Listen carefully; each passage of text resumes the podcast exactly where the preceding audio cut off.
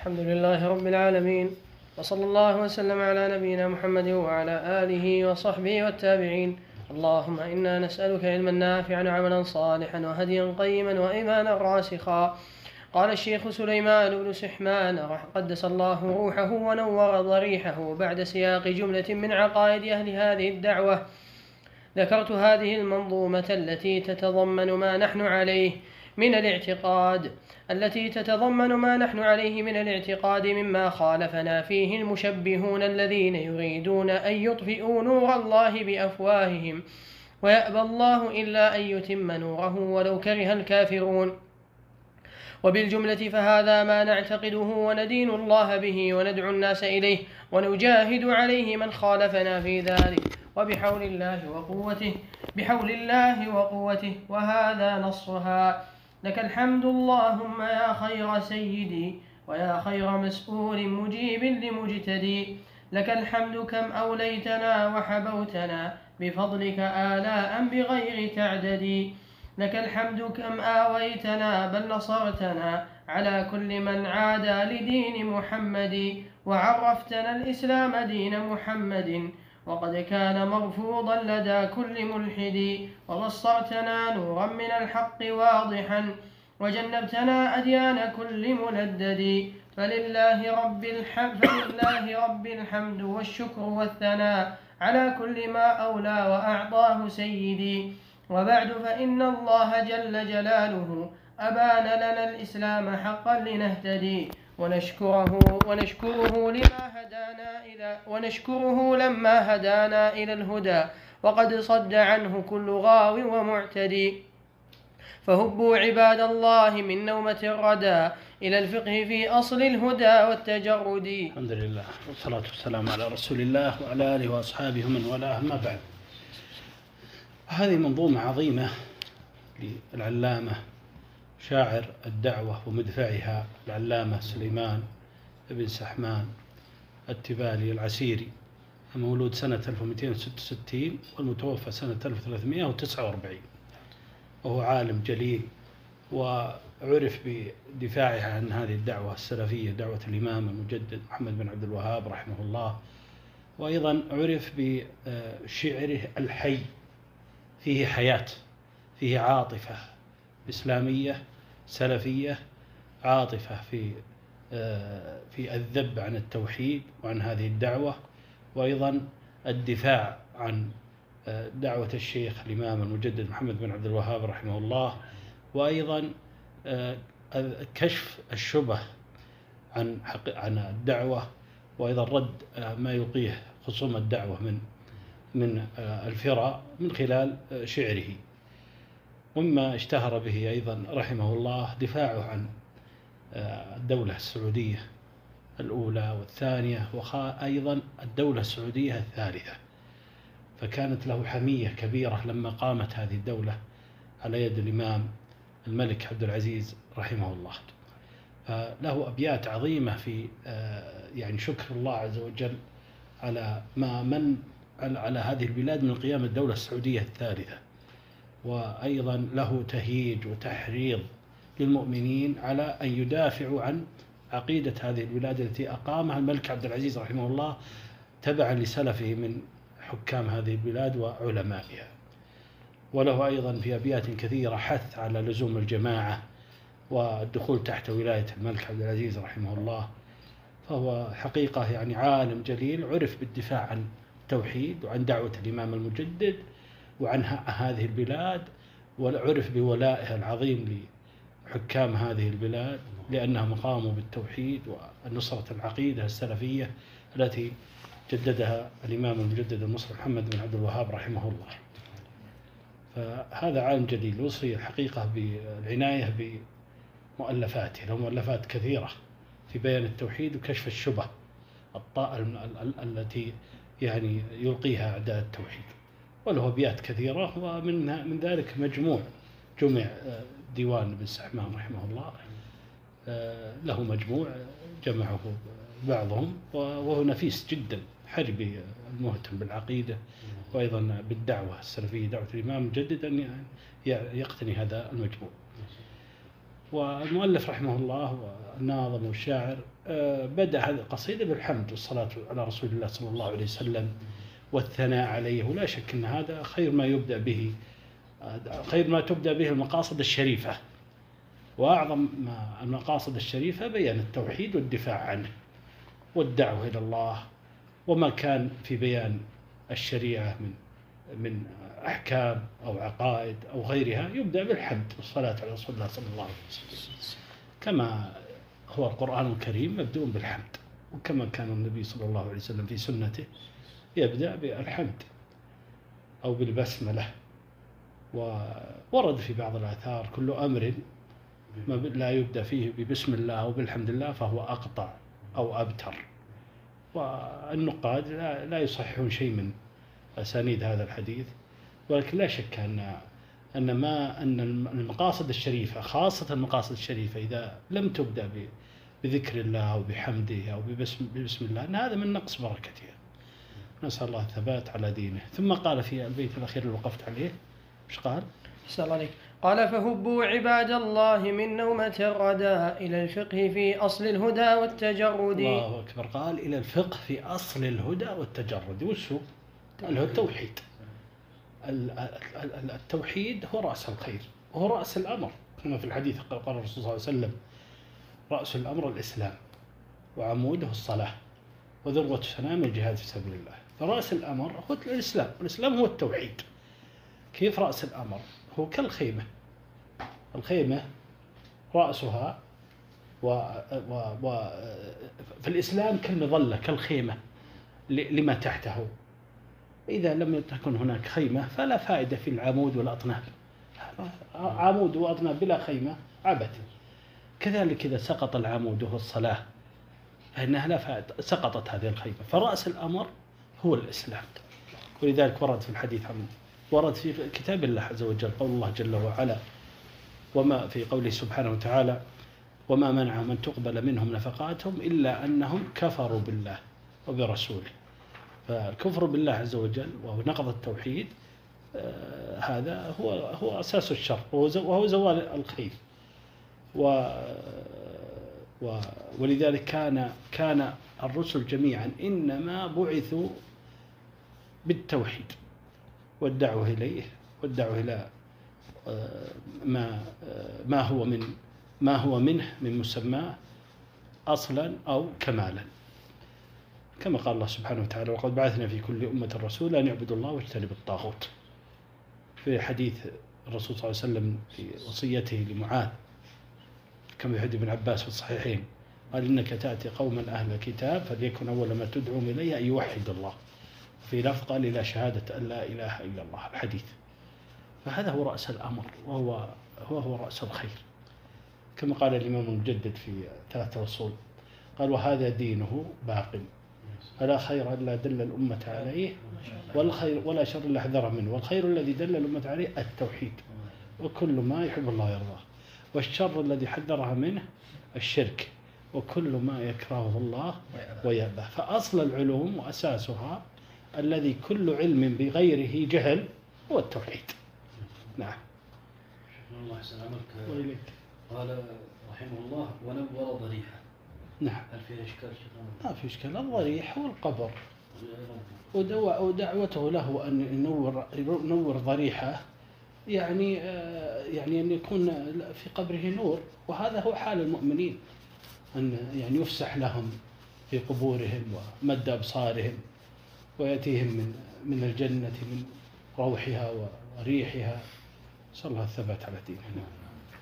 أحسن عليك. قال فهبوا عباد الله من نومة الردى إلى الفقه في أصل الهدى والتجرد ولا تشركوا بالله شيئا وجنبوا طرائق أهل الغي من كل ملحد كمن كان يغدو للمقابر زائرا ويدعوهم في كل خطب ويجتدي ويرجون غوثا في الشدائد عندما يلم بهم من حادث متجدد. ويرجون منهم قربة وشفاعة إلى الله ذي العرش العظيم الممجد. نهى عن الشرك.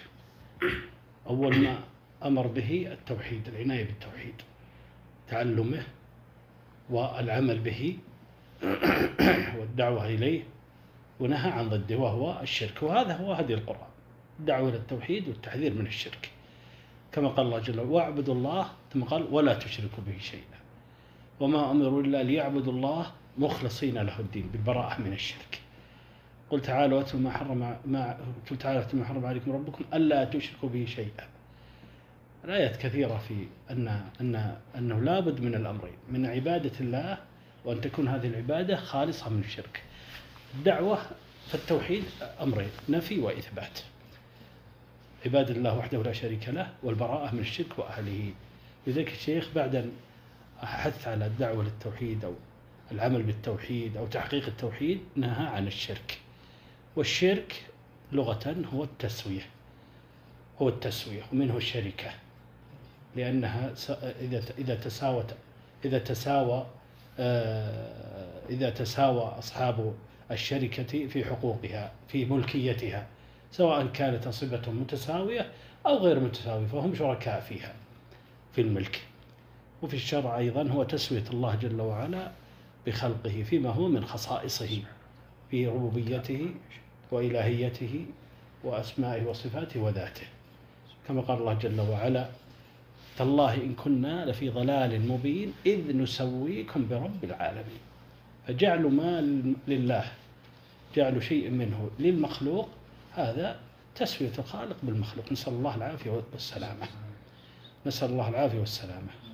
والشرك قد يطلق ويراد به الشرك في العبادة كما أن التوحيد يطلق ويراد به التوحيد العبادة. فيعرف الشيء اللفظ العام ببعض أفراده وهذا مما جرى عليه عمل أهل العلم. فيقال مثلا كتاب التوحيد وتجد كل ما فيه توحيد العبادة أو كتاب التوحيد وتجد كل ما فيه توحيد الأسماء والصفات. هذا مما جرى عليه عادة أهل العلم. الشرك في العبادة أي يصرف شيء من العبادة لغير الله. هذا هو الشرك في العبادة. قال الشيخنا ولا تشركوا أعد شيخ. ولا تشركوا بالله شيئا وجنبوا طرائق أهل الغي من كل ملحدين. نعم لابد من اجتناب طرائق أهل الغي. من عبادة غير الله عز وجل وإلا ما يصح التوحيد. ولذلك لابد مع التوحيد من البراءة من ضده مما ينقضه وهو الشرك بالله عز وجل. ولا ما يصلح التوحيد. كما قال الله جل وعلا في كتابه الكريم إذ قال إبراهيم لأبيه وقومه إنني براء مما تعبدون. هنا النفي قال إلا الذي فطرني فإنه سيهدي في الآية الأخرى قال وأعتزلكم وما تدعون من دون الله. هو يعتزل ما يدعون من دون الله. وأدعو ربي. فهنا نفي وإثبات. لابد مع العبادة لله اجتناب طرائق الطرائق التي تنقض أصل الدين. نعم أكمل شيخ. الله عليك قال ويطلب منهم كشف كل ملمة وفي كل كرب فعل وفي كل كرب فعل أهل التمرد ويطلب من أهل المقابر كل ما يؤمله من كل خطب ومقصد وينسون ربا واحدا جل ذكره إلها عظيما قادرا ذا تفرد. آمنت بالله. يقول وينسون ربا واحدا جل ذكره. جل ذكره يعني الله جل وعلا واحد. لكن المعبودات هذا يدعو الحسين وهذا يدعو علي. وهذا يدعو عيدروس وهذا يدعو الجيلاني وهذا يدعو السيد البدوي. من هو الله؟ من هو الرب منهم؟ هذول كثر. أرباب متفرقون خير أم؟ الله الواحد القهار. لاحظ اللفظ هذا بعد قولها أرباب متفرقون. قال أم الله المألوه المحبوب المألوه المعبود محبة وتعظيما لماذا هو المألوه المعبود محبة وتعظيم؟ لأنه الواحد القهار يعني إله واحد وجاء بلفظ القهار بعد لفظ الواحد لأن هذا الواحد قهر من سواه. وهم الأرباب المتفرقون. كانوا عدما ثم أصبحوا فناء وبقي بقي الواحد. إذا من المعبود حق حقا وصدقا؟ هو الواحد القهار. لاحظ هذه الآية ولاحظ الآية الأخرى في سورة في سورة في سورة غافر. لما يكون واحد يقول الله سبحانه وتعالى آه، أدعو الله مخلصا له الدين الحمد لله رب العالمين.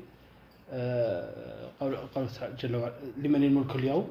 في أول الآية آه، قال لمن الملك اليوم؟ ثم قال لله الواحد القهار. ظهر تمام قهره وملكه وظهر بطلان ظهر للمشركين بطلان ما كانوا عليه من من من الشرك به سبحانه وتقدس. فلفظ الواحد القهار. لاحظوا هنا إيش قال الشاعر؟ قال وينسون ربا واحدا جل ذكره. نعم واحدا نعم. إلها عظيما قادرا ذا تفرد. سبحانه وتعالى نعم. أكبر. أحسن الله عليك. قال فيا أيها الراجي سلامة دينه. عليك بتقوى الله ذي العرش تهتدي. وإياه فارغب في الهداية للهدى. لعلك أن تنجو من لعلك أن تنجو من النار في غد وإياه, وإياه فارغب. ليش؟ لأن الهداية بيد الله سبحانه وتعالى. الهداية من معادلة رياضية. واحد زائد واحد يساوي اثنين. لا. قد قد نسأل الله العافية والسلامة. يظل الإنسان من حيث أراد الهدى لأن ما وفق الله سبحانه وتعالى. ولأنه ما سلك السبيل الذي تتحصل به الهداية. ما صدق مع الله جل وعلا. فحيل بينه وبين الهداية.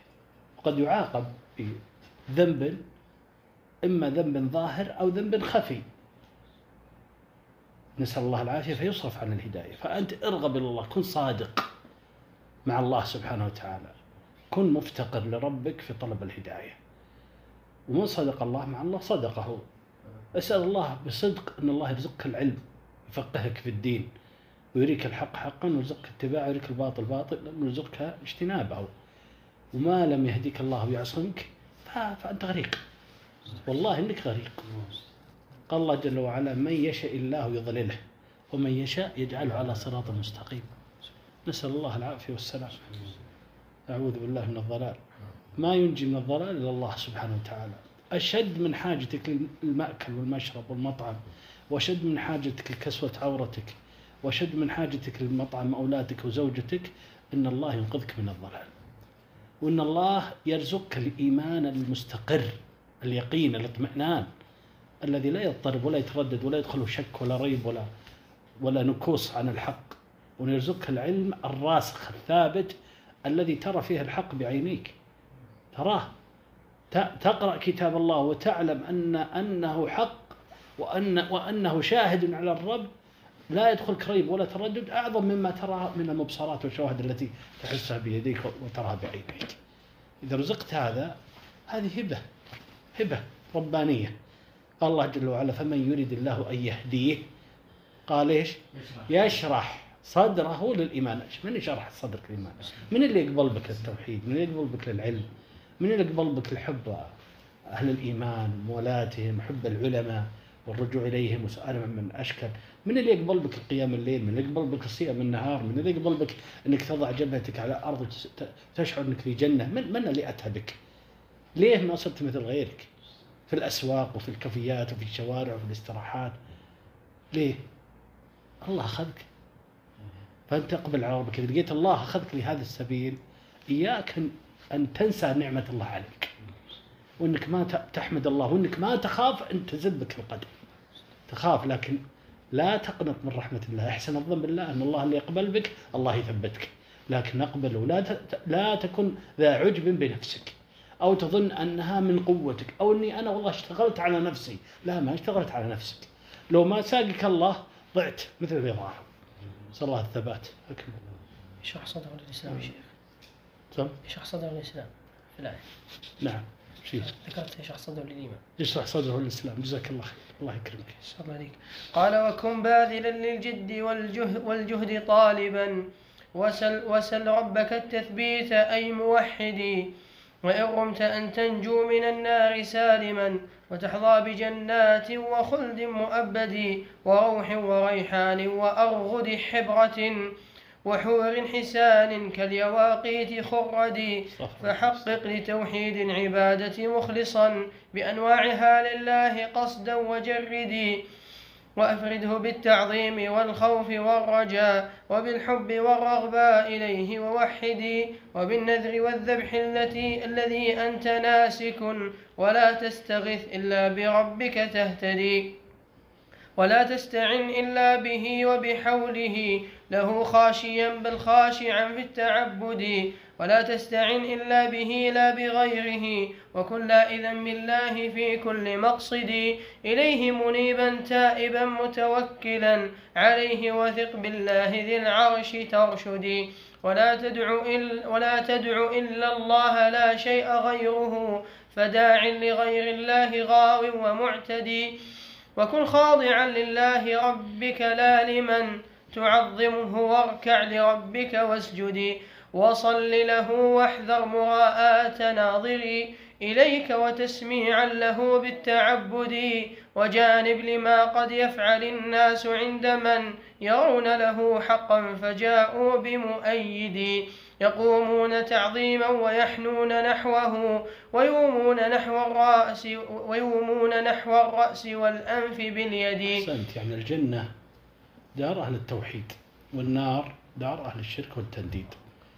لا يدخل الجنة مشرك ولا يخلد في النار موحد وهذا يبين لك عظمة التوحيد وأهميته لأنه لا يدخل النار مشرك لا يدخل الجنة مشرك فإذا كان لا يدخل الجنة مشرك علم بخطر الشرك وأن هذا أعظم ما ينبغي أن أن ترتفع الهمم لمعرفته أن يعرف التوحيد ويعرف الشرك ويعرف كيف يحقق التوحيد وكيف ينجو من الشرك. ليش؟ تطيق الدخول في النار نسأل الله العافية فما بالك الخلود فيها؟ فتسمو همتك للنجاة من النار بتحقيق التوحيد. هذه من ثمرات التوحيد. أن تعرف أن أن من وحد الله وحقق التوحيد في قوله وعمله واعتقاده كان مآله الجنة برحمة من الله وفضله. ومن نقض توحيده كان مآله النار نسأل الله العافية والسلامة. ولذلك يحقق التوحيد بإخلاص العبادة لله من الدعاء والنذر والذبح والاستغاثة إلى آخره مما ذكره الشيخ رحمه الله. يجعل العبادة لله وحده. ولهذا ورد في الحديث في الصحيحين حديث معاذ رضي الله عنه. قال كنت رديف النبي صلى الله عليه وسلم على حمار. فقال يا فقال يا معاذ أتدري ما حق الله على العباد وما حق العباد على الله؟ قلت الله ورسوله أعلم. قال حق الله على العباد أن يعبدوه ولا يشركوا به شيئا وحق العباد على الله أن لا يعذب من لا يشرك به شيئا.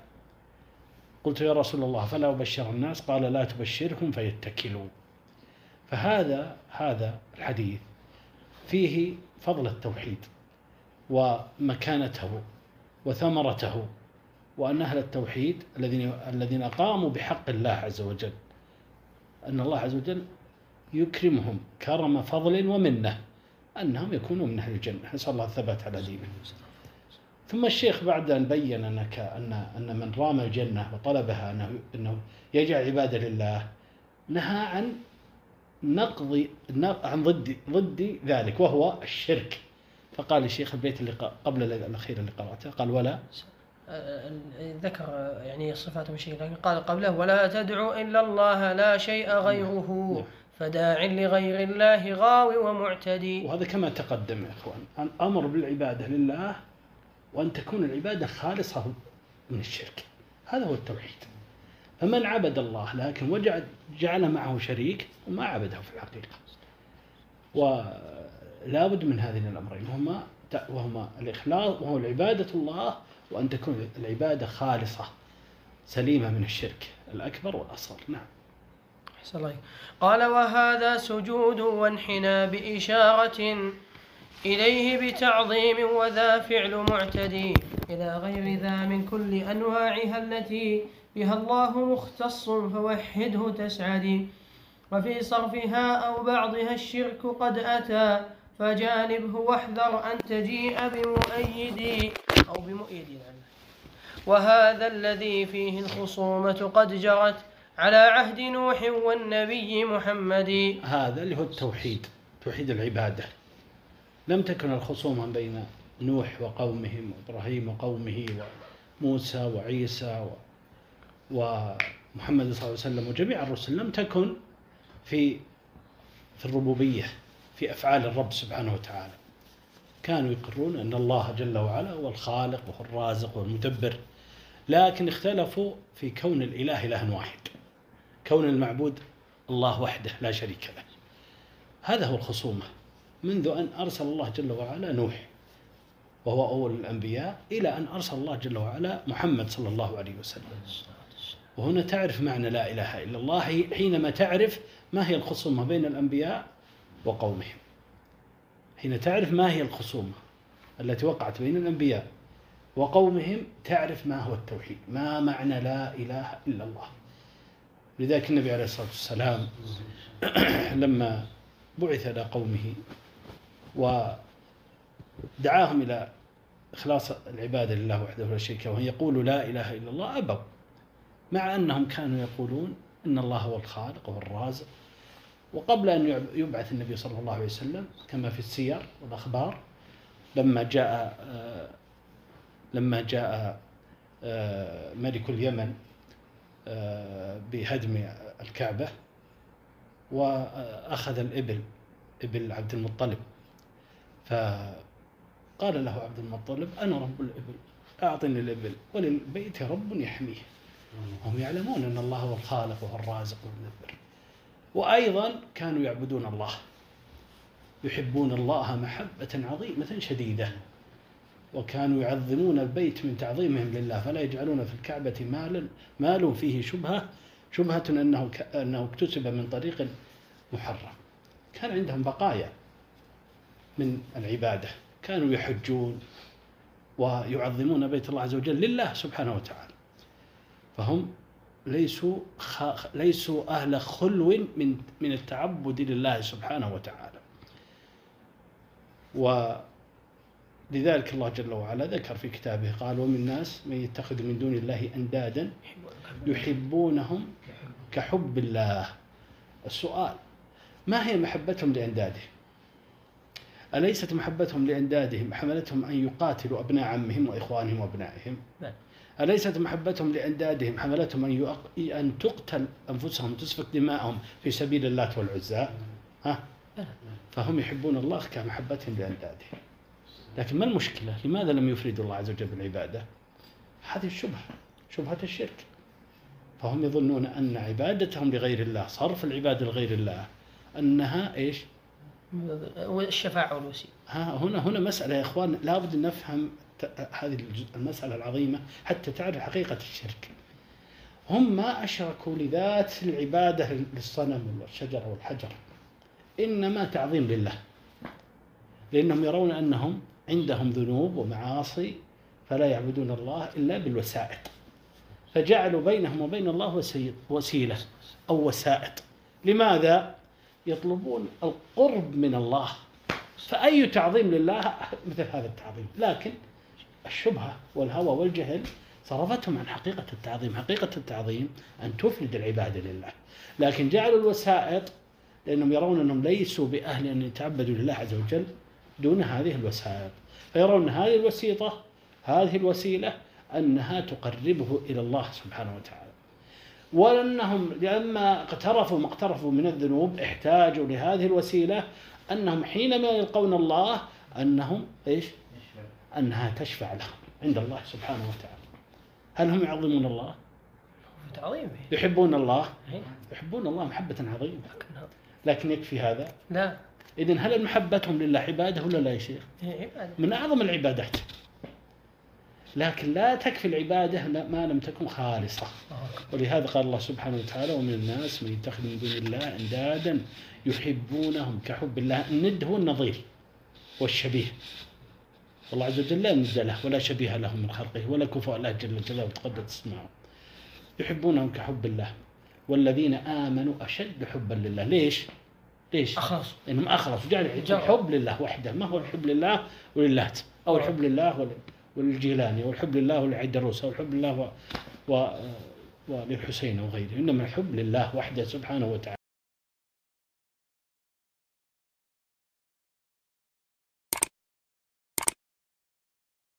والذين آمنوا أشد حبا لله ولو يرى الذين ظلموا إذ يرون العذاب أن القوة لله جميعا وأن الله شديد شديد العذاب. إذ تبرأ الذين اتبعوا نسأل الله العافية. إذ تبرأ الذين اتبعوا من الذين اتبعوا ورأوا العذاب وتقطعت بهم الأسباب. الأسباب قال ابن عباس قال المودة. المحبة ذي خلاص. انتهت. ليش؟ لأنها ليست محبة صادقة وخالصة. وتقطعت بهم الأسباب الآيات. هذه العداوة التي تكون هذه من شؤم الشرك نسأل الله العافية. ولهذا قال الله سبحانه وتعالى ومن أضل ممن يدعو من دون الله من لا يستجيب له إلى يوم القيامة وهم عن دعائهم غافلون وإذا حشر الناس كانوا لهم أعداء. يعني هذا الذي الذي يعني يحبه محبة عظيمة سفك دمه لأجله يكون يوم القيامة عدوه. نسأل الله العافية. وإذا حشر الناس كانوا لهم أعداء وكانوا بعبادتهم بعبادتهم كافرين.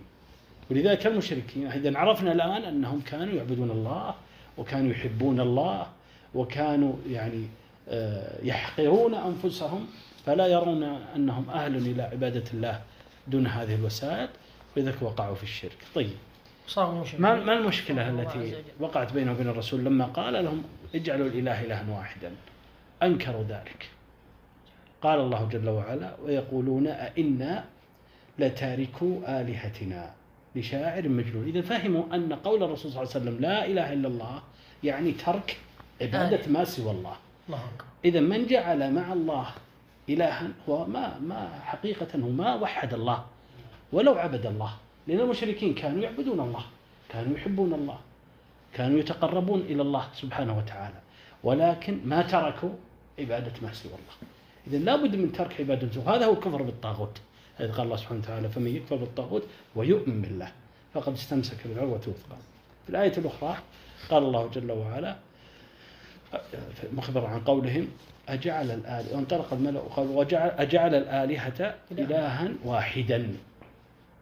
إلها واحدا. إذا ما هو التوحيد؟ أن يكون الإله إلها واحدا ما هو الشرك؟ أن يكون الإله متعدد. قال الله سبحانه وتعالى لا تتخذوا إلهين اثنين.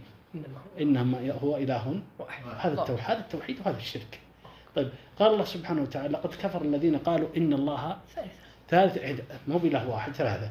مسلمين قال كفر فهم كفار. ليش؟ لأنهم جعلوا مع الله إلها آخر. فهذه الخصومة بين الأنبياء وبين قومهم أن يكون الإله إله واحد. هل كان الخصومة أن يكون الخالق واحد؟ لا ما ينكرون أن الخالق واحد ولا ينكرون أن أمرهم بيد الله. ولذلك الله سبحانه وتعالى أخبر عن حالهم قال جل وعلا وإذا ركبوا في الفلك دعوا الله مخلصين. شوف لاحظ اللفظ مخلصين يعني تبرأوا. عرفوا أن ما يدعى من دون الله لا ينجيهم في هذا هذا المقام. قال مخلصين له الدين. والدين هنا ما هو؟ دعاء. الدعاء هم كانوا يدعون الله. فدل أن الدعاء أيضا دين والإيمان هو التوحيد. لا شك كما تفضلت بارك الله فيك. فإذا هنا يا إخوان لابد أن يطلب العلم خاصة علم التوحيد أن يعرف أشياء مهمة أصول في هذا العلم. من أهم الأصول أن تعرف حال العرب في الجاهلية. ما هو الشرك الذي وقعوا فيه؟ هل كانوا يعبدون الله؟ هذه مسألة مهمة. هل كانوا يقرون بالربوبية؟ أو كانوا أو كانوا كانت كان كانوا يعني ينكرون الربوبية؟ هل كانوا يلحدون في الله الحادا كليا. أن تعرف حينما دعاهم النبي صلى الله عليه وسلم قال لهم لا إله إلا الله ما الذي أنكروه من قولهم لا إله إلا الله؟ هل أنكروا أن الله خالق واحد أو أنكروا أن الله إله واحد معبود؟ هل تعرف الحال العرب؟ تعرف حال تعرف ما دعاهم إليه النبي صلى الله عليه وسلم؟ تعرف موقفهم من دعوة النبي عليه الصلاة والسلام؟ تعرف شيء مهم آخر. ماذا فهموا من لفظ الإله؟ حينما قال لهم رسول الله, رسول الله صلى الله عليه وسلم قولوا لا إله إلا الله. ما معنى إله؟ ماذا فهموا؟ ما معنى الإله عند هؤلاء؟ فهنا تعرف معنى؟ معنى المعبود ومعنى التوحيد. والخلل في هذا قد يحدث أيضا خلل في معنى هذه الكلمة. أيضا تعرف موقف النبي صلى الله عليه وسلم من هؤلاء المشركين. لما إلى لا إله إلا الله وأبوا. وكفروا بهذه الكلمة أبوا وأنكروها. ما موقفهم؟ موقف النبي صلى الله عليه وسلم من ذلك. ما موقف النبي صلى الله عليه وسلم من اليهود؟ الذين أبوا عن الانقياد له وكانوا يقولون لا إله إلا الله. وأبوا عن الانقياد لمحمد صلى الله عليه وسلم. ما ما موقف النبي صلى الله عليه وسلم منهم؟ ما هو الشرك الذي كانوا واقعين فيه؟ هل كانوا واقعون في آه، عبادة أحجار وأشجار فقط؟ أو كان منهم من يعبد الحجر منهم من يعبد الشجر منهم من يعبد الأنبياء منهم من يعبد النجوم منهم من يعبد الشمس والقمر منهم من يعبد الصالحين. هل فرق النبي صلى الله عليه وسلم بين أحد من هؤلاء؟ كفروا آه إذا إذا هنا هذه المسائل أصول في معرفة التوحيد. ورسائل الإمام الجد رحمه الله مليئة في بيان ذلك. الله عليه. صلى الله ثبات لنا ولكم أكمل. نعم أكمل صلى الله عليه قال ووحده في أفعاله جل ذكره مقرا بأن الله أكمل سيدي. هو الخالق المحيي المميت مدبر سيدي كما ورد في بعض الألفاظ السيد هو الله سبحانه وتعالى نعم. عليه. هو الخالق المحيي المميت مدبر هو المالك الرازق فاسأله واجتدي إلى غير ذا من كل أفعاله التي أقر ولم يجحد بها كل ملحد. ووحده في أسمائه وصفاته ولا تتأولها كرأي المفند. فنشهد أن الله حق بذاته على عرشه من فوق سبع ممجد. فنشهد. فنشهد أن الله حق بذاته على عرشه من فوق سبع نشهد ممجد أن الله حق لأن الله هو الحق. هو الحق جل وعلا. هذا من أسمائه سبحانه وتعالى. الحق الذي يقول الحق سبحانه ويحكم بالحق سبحانه وتقدس. على ذاته أن الله هو الحق إيش؟ بذاته على عرشه بذاته على عرشه. يعني أن الله سبحانه وتعالى مستوى على عرشه بذاته. سبحانه وتقدس. والاستواء العلو والارتفاع. وهذا هو اعتقاد أهل السنة والجماعة الذي يجب على كل مسلم أن يعتقده. وكما ورد في الآيات كثيرة في كتاب الله سبحانه وتعالى الرحمن وعلى العرش استوى. نعم. صحيح. إلى غير ذا من كل أفعاله التي أقر و- ولم يجحد بها كل ملحد ولا إلا كل ملحد. ولم يجحد إيش قال؟ قال هو الخالق المحيي المميت مدبرا هو المالك الرازق هو المالك الرازق فاسأله ويجتازي إلى غير ذا من كل أفعاله التي أقر ولم يجحد بها كل ملحد. يعني إن الربوبية يا شيخ. الربوبية لم يجحد بها نعم إيه، لم يجحد أنه الخالق. والرازق. نعم. هذا هذا هو هو الآن ذكر جملة من أفعال الربوبية سبحانه وتعالى. ما ما جحدوا بها المشركين أقروا بها. لكن وش اللي, اللي لم يقروا به؟ العبادة. نعم. صلى الله عليه. قال فنشهد أن الله حق بذاته على عرشه من فوق سبع ممجد عليه استوى من غير من غير كيف وبائن عن الخلق حقا قول كل موحد. من غير كيف لأن أهل السنة يثبتون الصفات وأن الصفات لها معنى يليق بالله سبحانه وتعالى والمعنى معلوم. الاستواء معلوم وكذلك غير ذلك من الصفات صفاته الفعلية جل وعلا أو صفاته الذاتية معانيها معلومة في كتاب الله سبحانه وتعالى في ستر رسول الله صلى الله عليه وسلم وفي بيان الصحابة لها ومعلومة في لغة العرب.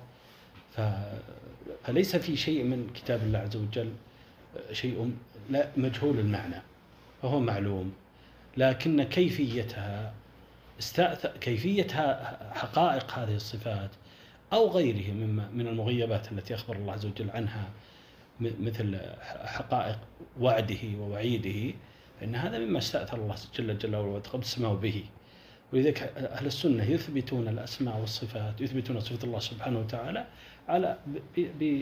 بالإقرار بمعانيها التي آه التي آه التي بينها الله عز وجل في كتابه ورسوله صلى الله عليه وسلم بسنته وبينها رسول الله صلى الله عليه وسلم لأصحابه وبينها أصحابته رضي الله عنهم وأجمع عليها أهل العلم هذا هذا مذهبهم بلا كيف يعني لا يدخلون في بيان الكيفية فلا يقولون مثلا يد الله كيد المخلوق أو استواءه كاستوائي أو أو نزوله كنزول هذا. هذا الكيفية.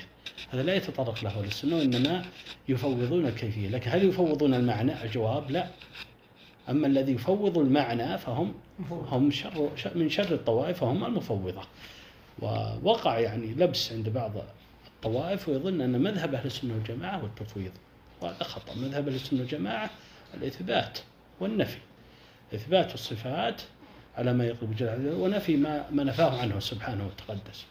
نعم. وذكر هذا شيخ الإسلام في الواسطية وفي التدمرية وفي الحموية وغيره. نعم. قال وأن صفات الله حق كما أتى بها النص من آي ومن قول أحمد بكل معانيها فحق حقيقة وليست مجازا قول وليست مجازا قول أهل التمرد فليس كمثل الله شيء ولا له سمي وقل لا كفو وقل لا كفو لله تهتدي. أهل السنة يثبتون الصفات على ما يليق بجلاله إثباتا بلا بلا تشبيه أو تمثيل. وتنزيه ينزهون الله سبحانه وتعالى عما لا يليق بجلاله سبحانه وتعالى من غير تعطيل. كما قال جل وعلا ليس كمثله شيء وهذا تنزيه. ثم قال وهو السميع البصير وهذا هذا إثبات. فهو تنزيه بلا تعطيل وإثبات بلا بلا تمثيل. نعم. ولا يقال في الصفات أن هذه مجاز أو أو أنها يراد بها أو أنه لفظ ظاهر غير مراد. هذا مما لا ينبغي في صفات الله سبحانه وتعالى. إنما يقال في الصفات ما قال السلف. وأيضا طالب العلم المعلم خاصة المعلم وأيضا المتعلم يلزم ألفاظ السلف في التعبير عن صفات الله سبحانه وتعالى. ما يعبر عن صفات الله وعن معانيها أو يبينها بغير ما بينه السلف. لأن هذا مزلة أقدام قد تحتمل ألفاظه معاني باطلة. فأنت مكفي. انظر كيف عبر السلف عن معاني الله عز وجل معاني صفات الله سبحانه وتعالى وعبر به. والزمه لا تتجاوزه. نعم. صحيح. قال وذا كل وذا كله معنى شهادة أنه إله الورى حقا بغير تردد. نعم هذا معنى إله الوراء تفرده بالعبادة تفرده بالربوبية وتفرده بالإلهية وتفرده بالأسماء والصفات. هذا هو التوحيد بأنواعه الثلاثة. توحيد الإلهية وتوحيد الربوبية وتوحيد الأسماء والصفات. وهذه الثلاث الأقسام دلت عليها سورة الفاتحة كما ذكر ابن القيم وغيره. نعم. صحيح. والنصوص عليها وذكر العلماء هذا التقسيم استقراء من كتاب الله عز وجل من سنة رسوله صلى الله عليه وسلم. وليس هذا بدعة كما يقول بعض الطوائف.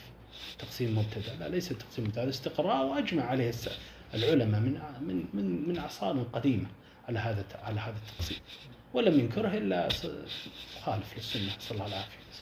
نعم. صحيح. قال فحقق لها لفظا ومعنى فإنها لنعم الرجا يوم. اللقاء للموحد. الله أكبر. هذا بيت عظيم. حقق لفظا ومعنى. ما يكفي لفظ دون حقيقة. ما تقول لا إله إلا الله دون يعني اعتقاد وعمل.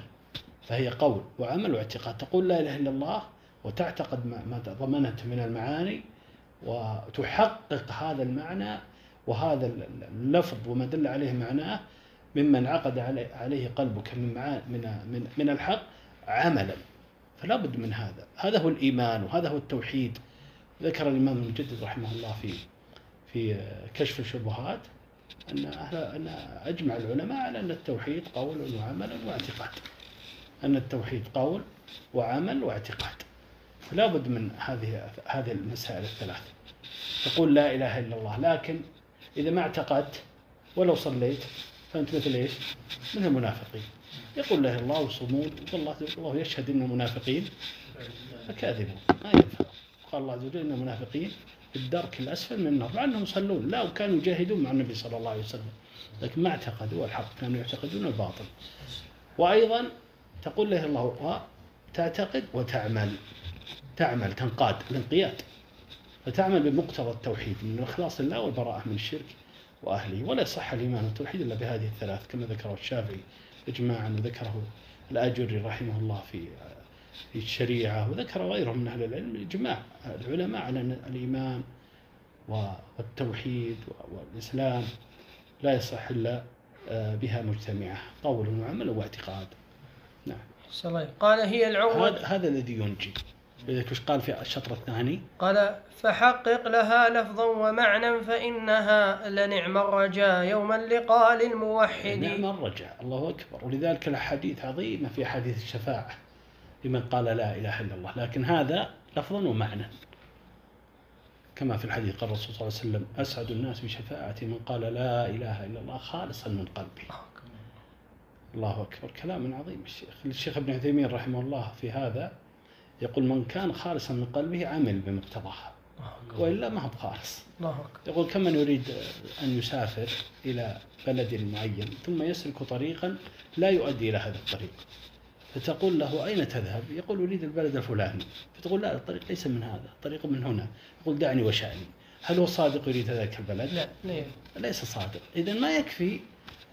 اللفظ لا ولا ولا أيضا يكفي يعني أن تقول الإيمان في القلب أو أنا والله موحد في قلبي. لابد أن تسلك السبيل حتى حتى يكون تحقيقا. نعم. ولذلك الله سبحانه وتعالى قال إن الذين قالوا ربنا الله. ثم استقام استقاموا استقام قل آمنت بالله ثم استقم استقم نعم.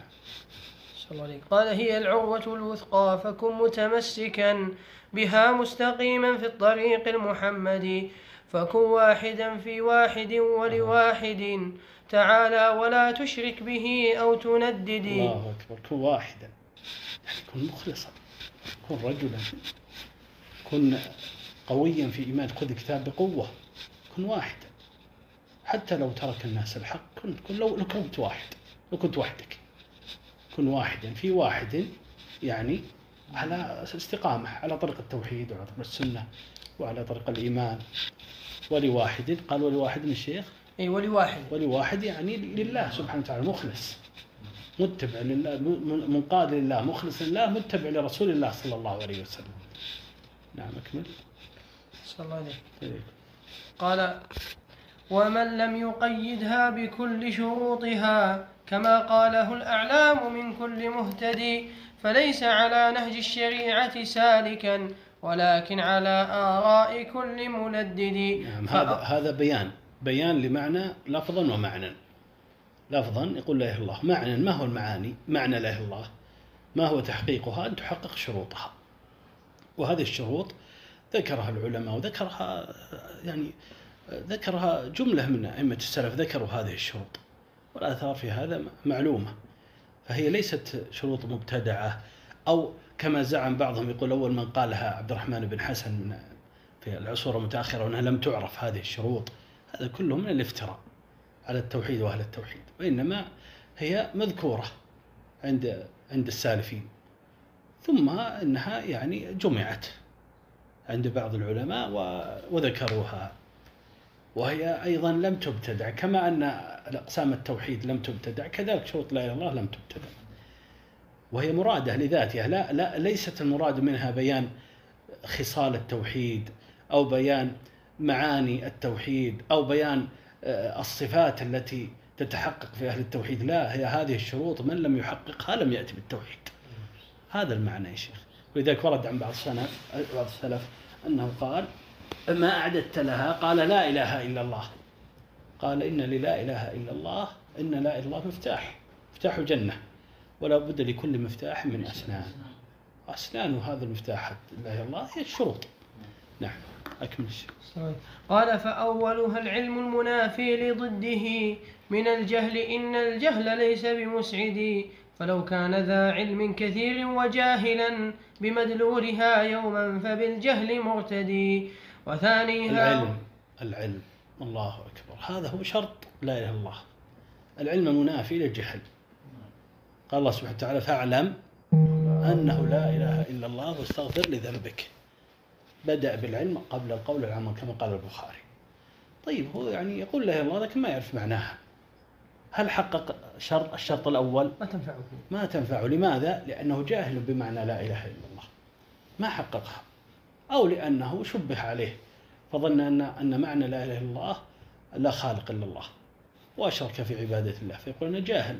يقول شو أول شروط لا إله إلا الله العلم وهذا بن- بنص كتاب الله سبحانه وتعالى. وإذا كان الجهل, الجهل بال- بالعلم بلا إله إلا الله عذر ما فائدة بعث- بعثة الأنبياء والرسل؟ الأنبياء بعثوا لبيان لا إله إلا الله. فإذا كان عذر إذا إذا يعذر كل من وقع في الشرك من السالفين والأولين. ولا ما يشرك. الفائدة؟ فما الفائدة أن أن أن تبعث بهم الرسل لإقامة الحجة عليهم. نعم لا لا يعذب إلا من بلغته الحجة لكن الحجة قامت ببعثة الأنبياء كما قال الله جل وعلا في كتابه الكريم وما كنا معذبين حتى نبعث رسولا. بعث الله الرسول. بعث الله الرسول. والقرآن قال الله سبحانه وتعالى لينذركم به ومن بلغ. أليس القرآن يتلى؟ أليس القرآن بين, بين يدي الناس؟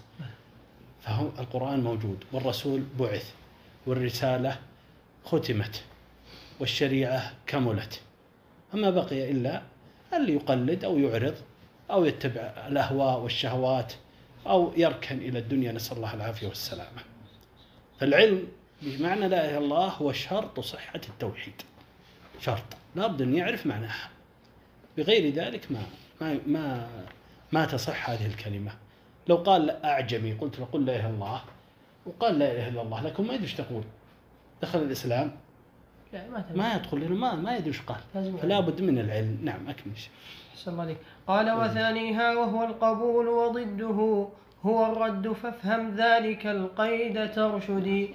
كحال قريش حين لم يقبلوا الهدى وردوه لما أنعتوا في التمرد. وقد وقد علموا منها المراد وأنها تدل على توحيده والتفرد فقالوا كما قد قاله الله عنهم بسورة صاد فاعلم ذاك تهتدي. فصارت به أموالهم ودماؤهم حلالا وأغناما لكل موحد.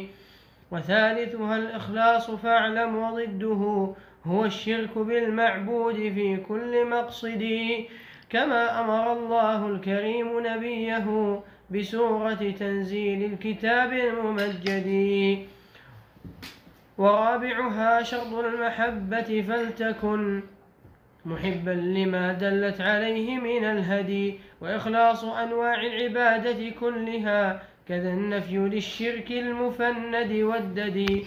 ومن كان ذا حب لمولاه إنما يتم بحب الدين دين محمد فعاد الذي عادى لدين محمد ووالي الذي والاه من كل مهتدي وأحبب رسول الله أكمل من أكمل من دعا إلى الله والتقوى وأكمل مرشدي أحب أحب من أحب من الأولاد والنفس بل بل ومن جميع الورى والمال من كل أتلد وطارفه والوا وطارفه والوالدين كليهما بآبائنا والأمهات فتفتدي.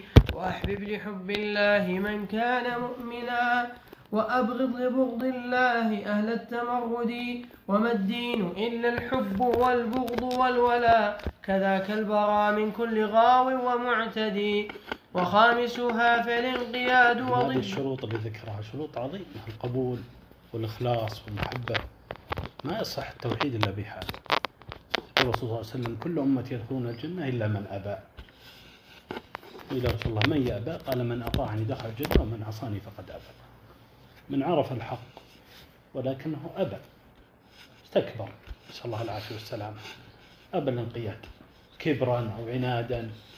أو تقليدا فإن هذا لا ينفعه. آه، فإن هذا ناقض نسأل الله العافية والسلام من النظام قد يكون الإباء قبل الدخول بالإسلام قبل الشهادة كحال كثير من المشركين. قد يكون وهو يقول لا إله إلا الله يأبى عن شيء من التوحيد. نسأل الله العافية يتكبر. وهو يقول لا إله إلا الله لكن يأبى. يعبد ال- ال- القبور فيقال له هذا الشرك لا يجوز يأبى. هذا الإباء نسأل الله العافية. هذا هذا عدم القبول نسأل الله العافية. والإخلاص ذكرها الشيخ رحمه الله وهو معروف. لا يصح التوحيد إلا بالبراءة بالبراءة من ضده هو الشرك كما تقدم في الآيات. والمحبة لا بد أن يحبها أعظم من محبته لنفسه ماله وولده وزوجه ولو أدى إلى تلف نفسه. في سبيل لا إله إلا الله لا يقدم على على كلمة التوحيد لا إله إلا الله شيء من مما هو دونها. وضد المحبة البغض والكراهة وهذا ناقض من نواقض الإسلام نسأل الله العافية من أبغض شيئا مما جاء به النبي صلى الله عليه وسلم. هذا ردة نسأل الله العافية. الله عز وجل ذلك بأنهم كرهوا ما أسخط الله فأحبط أحبط أعمالهم. نسأل الله العافية. لكن الشيخ هنا ذكر مسألة مهمة. ذلك بأنهم اتبعوا ما أسخط الله وكرهوا رضوانه. نسأل الله العافية. هذه الشيخ ذكر بعد أن ذكر المحبة ذكر مقتضى المحبة. يعني أن تحب التوحيد. لكن هنا مقتضى بعد محبتك للتوحيد وهو أن تحب أهل التوحيد. أن تبغض الشرك هنا مقتضى. أن تبغض أهل الشرك. اللي هو الحب في الله والبغض في الله. هذا أصل من أصول العقيدة الإسلامية هو مقتضى التوحيد. فليس التوحيد أن تقول لا إله إلا الله تخلص تتبرأ من الشرك لكن تقول المشركين على خير. قد يكون بعض الناس يتبرأ من الشرك لا يشرك لكن يقول هم على خير وما تبرأ من الشرك حقيقة. أو يقول أو يحبهم لدينهم. أو يقول نعم يعني هم هم مشركين ومآلهم إلى النار لكن والله ما شاء الله عندهم روحانيات تزيد الإيمان. والله أنا عنده شك في حاله. ما يدري. أو يقول والله ما علم من المشركين والقبوريين و ما ما ما ما لي فيهم ما لي فيهم دخل ولا عاديين هم حنا إنسانيون. فهذا كله ما ما أتى بالتوحيد لأن لا التوحيد المحبة التوحيد لها مقتضى حب في الله وبغض في الله. ولا يقتضي هذا طبعا يا إخواني يعني عدم يعني يعني لا يقتضي هذا الاعتداء أو البغي أو الظلم أو أخذ أموالهم بغير حق. الذي أوجب بغض الكفار واليهود والنصارى وش قال؟ قال من قتل معاهدا لم يرح رائحة الجنة. هو هو نفسه النبي الذي يوحى إليه. فكونك تبغضهم في الله وتعاديهم لا يعني أن تعتدي على من لا يجوز الاعتداء عليه من معصوم المال أو الدم من المعاهدين وغيرهم. لكن هل يلزم من ذلك أن تقول هم إخواننا ونحن نؤمن ونحن كلنا مؤمنون وكلنا نصل إلى الله كل يصل الله بطريقه؟ أجوب؟ لا. فالبغض شيء والمعاملة شيء آخر. ومن ذلك النبي صلى الله عليه وسلم عاهد المشركين صلح حديبية وكان في المدينة يهود وكانوا جيرانه وكان يطعم معهم لا يخفاكم. لابد من تفرقة وكذلك مسائل عظيمة في الدين حدث بها فتن مثل قضايا الدخول في الأحلاف مع اليهود والنصارى. هذه كلها من الأمور من المعاملات التي آه، التي لا علاقة للحب في الله والبغض في الله بها. وإنما حكمها بحسبها قد يحتف بها ما يقال والله هذا خطأ هذا لا يجوز أو هذا جائز لكن هي من المعاملات. مثل ذلك الاستعانة بالكفار أو غيرهم إذا أمن شرهم لصد عدو باغ ليس للمسلمين قدرة على صده من كافر أو مشرك أو باغي. كل هذا فصله العلماء وبينوه كما في فتاوى اللجنة الدائمة وقيد كبار العلماء وكلام بن باز بن عثيمين رحمهم الله. الحاصل أن هذه مسألة عظيمة مسألة الولاء والبراء. ما بين غلاة وما بين جفاة. جفاة. ولا بد الإنسان يسلك مسلك الوسط في هذا. نعم. قال وخامسها فالانقياد وضده هو الترك للمأمور أو فعل مفسد فتنقاد وخامسها فالانقياد وضده هو الترك للمأمور أو فعل مفسد فتنقاد حقا بالحقوق جميعها وتعمل بالمفروض حتما وتقتدي. وتترك ما قد حرم الله طائعا ومستسلما لله بالقلب ترشدي فمن لم يكن لله بالقلب مسلما ومن لم يكن ولم يكن طوعا بالجوارح ينقدي. فليس على نهج الشريعة سالكا وإن خال رشدا ما أتى من تعبد وسادسها وهو الانقياد وتقدم معنا هذا يا إخوان ليس التوحيد أو الإيمان قول دون انقياد دون عمل. لابد أن تنقاد تعمل بالتوحيد وتجتنب ضده. قول وعمل واعتقاد في الظاهر وفي الباطن. بغير هذا لا لا لا, لا يوجد توحيد ولا يوجد إيمان. فلا بد من العمل. العمل من الإيمان. العمل من مسمى الإيمان كما هو إجماع, أهل السنة. ويخطئ من يخرج العمل من مسمى الإيمان ويقول العمل ليس من الإيمان كما وقع في ذلك مرجعة الفقهاء. لكن نحن نقول الإيمان قول وعمل واعتقاد التوحيد قول وعمل واعتقاد. والعمل منه ما هو في الجوارح ومنه ما هو في القلب ومنه ما هو في اللسان. وهذا هذا هو الوجه. لذلك العلماء يقولون الإيمان قول القلب وعمله وقول اللسان وعمله وعمل الجوارح. هذا هو التوحيد يا إخوان. أما الذي يقول لا إله إلا الله ويترك الأعمال ويقول هو تنجيه لا إله إلا الله ولم يعمل خيرا قط هذا خطأ. هذا هذه شبهة هي شبهة المرجئة الأوائل الذي الذين استدلوا بأحاديث الشفاعة.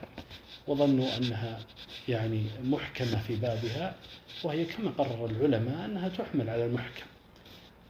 وأن هذا من من جنس كلام العرب الذين يقولون لم أرى من فلان خيرا. تغليبا تغليبا للشر الذي رأى منه. أو قال فلان عندنا إحنا في, في عندنا في الحديث اللي يجري عندنا يقول فلان ما في خير. هو ما هو في هذا. يعني هو فعلا ما في خير ابد يعني. لكن لكثرة شره وفساده غلب شره حتى كأنه لا خير فيه. هذا مما يجري عليه لسان العرب سماعا وإلى يومنا هذا. فهذا هذا أو تحمل على من لم يقدر من لم يعني يقم مقتضى العمل عنده. ممن ممن مات شهد الله ثم مات. أو في آخر الزمان كما حينما يعني حينما يبقى أناس لا يقولون إلا الله الله يعرفون هذه الكلمة. فقال تنجيهم. لم يقم مقتضى العمل عندهم. أما من قام في حقه مقتضى العمل ثم أبى فهو لم ينقد واضح الشيخ وهذا الإجماع. إجماع أهل العلم على هذا. من السلف. وذكر الإجماع على جري ذكره غيره. في كتب السنة معروفة. فلا تلتبس علينا الطرق بكلمات مشتبهة أو مجملة يعني آه، يقولها بعض أهل الضلال أو بعض يعني الأفاضل. يعني ربما يعني زل في جملة أو كلمة أو وقع منه كلام مشتبه هو ما أراده أو غير ذلك. إذا تشبثنا بالأصول بالكتاب والسنة وعرفنا ما كان عليه الصحابة والسلف من تقرير مسائل الاعتقاد في في جميع مسائل الاعتقاد من عداهم ومن بعدهم وإن كانوا أفاضل وذو منزلة في السنة وفي العلم و فكلامهم رد على هذه ولذلك ابن تيمية رحمه الله يا إخواني هذه مسألة يعني عظيمة. ابن تيمية يقول في في الحموية في أول الحموية يقول يقول فإن مسائل الاعتقاد لا تؤخذ مني ولا من هو أكبر مني. هو ابن تيمية رحمه الله. تؤخذ من كتاب الله وسنة رسوله صلى الله عليه وسلم ما كان عليه الصحابة وسلف الأمة. ومن بعدهم يرد قوله إلى قوله.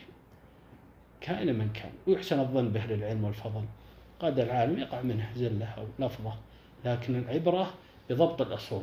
إحنا ما لا بد من ضبط الأصول. اشتغل بالأصول عما سواه. وهذا هو الواجب على آه، على كل مسلم في هذه المسائل العظيمة التي ربما يقع فيها فتن أو, كلام يطول. ومن يشتغل بها عن عن الأصول وعن تحقيق غاية الغاية التي خلق الله إليها انصرف عن العلم الحقيقة وعن العمل وعن الدعوة. إلى أمور يعني لا آه، لا تنفعه بل تضره. نعم. الله يحسن لك. وليك الله. اللي في آخر الزمان يقولون لا اله الا الله هم يعتبرون مسلمين هو في الحقيقة تنجيهم. ما قام مقتضى العلم عندهم. لكثرة الشرور في آخر الزمان والفتن.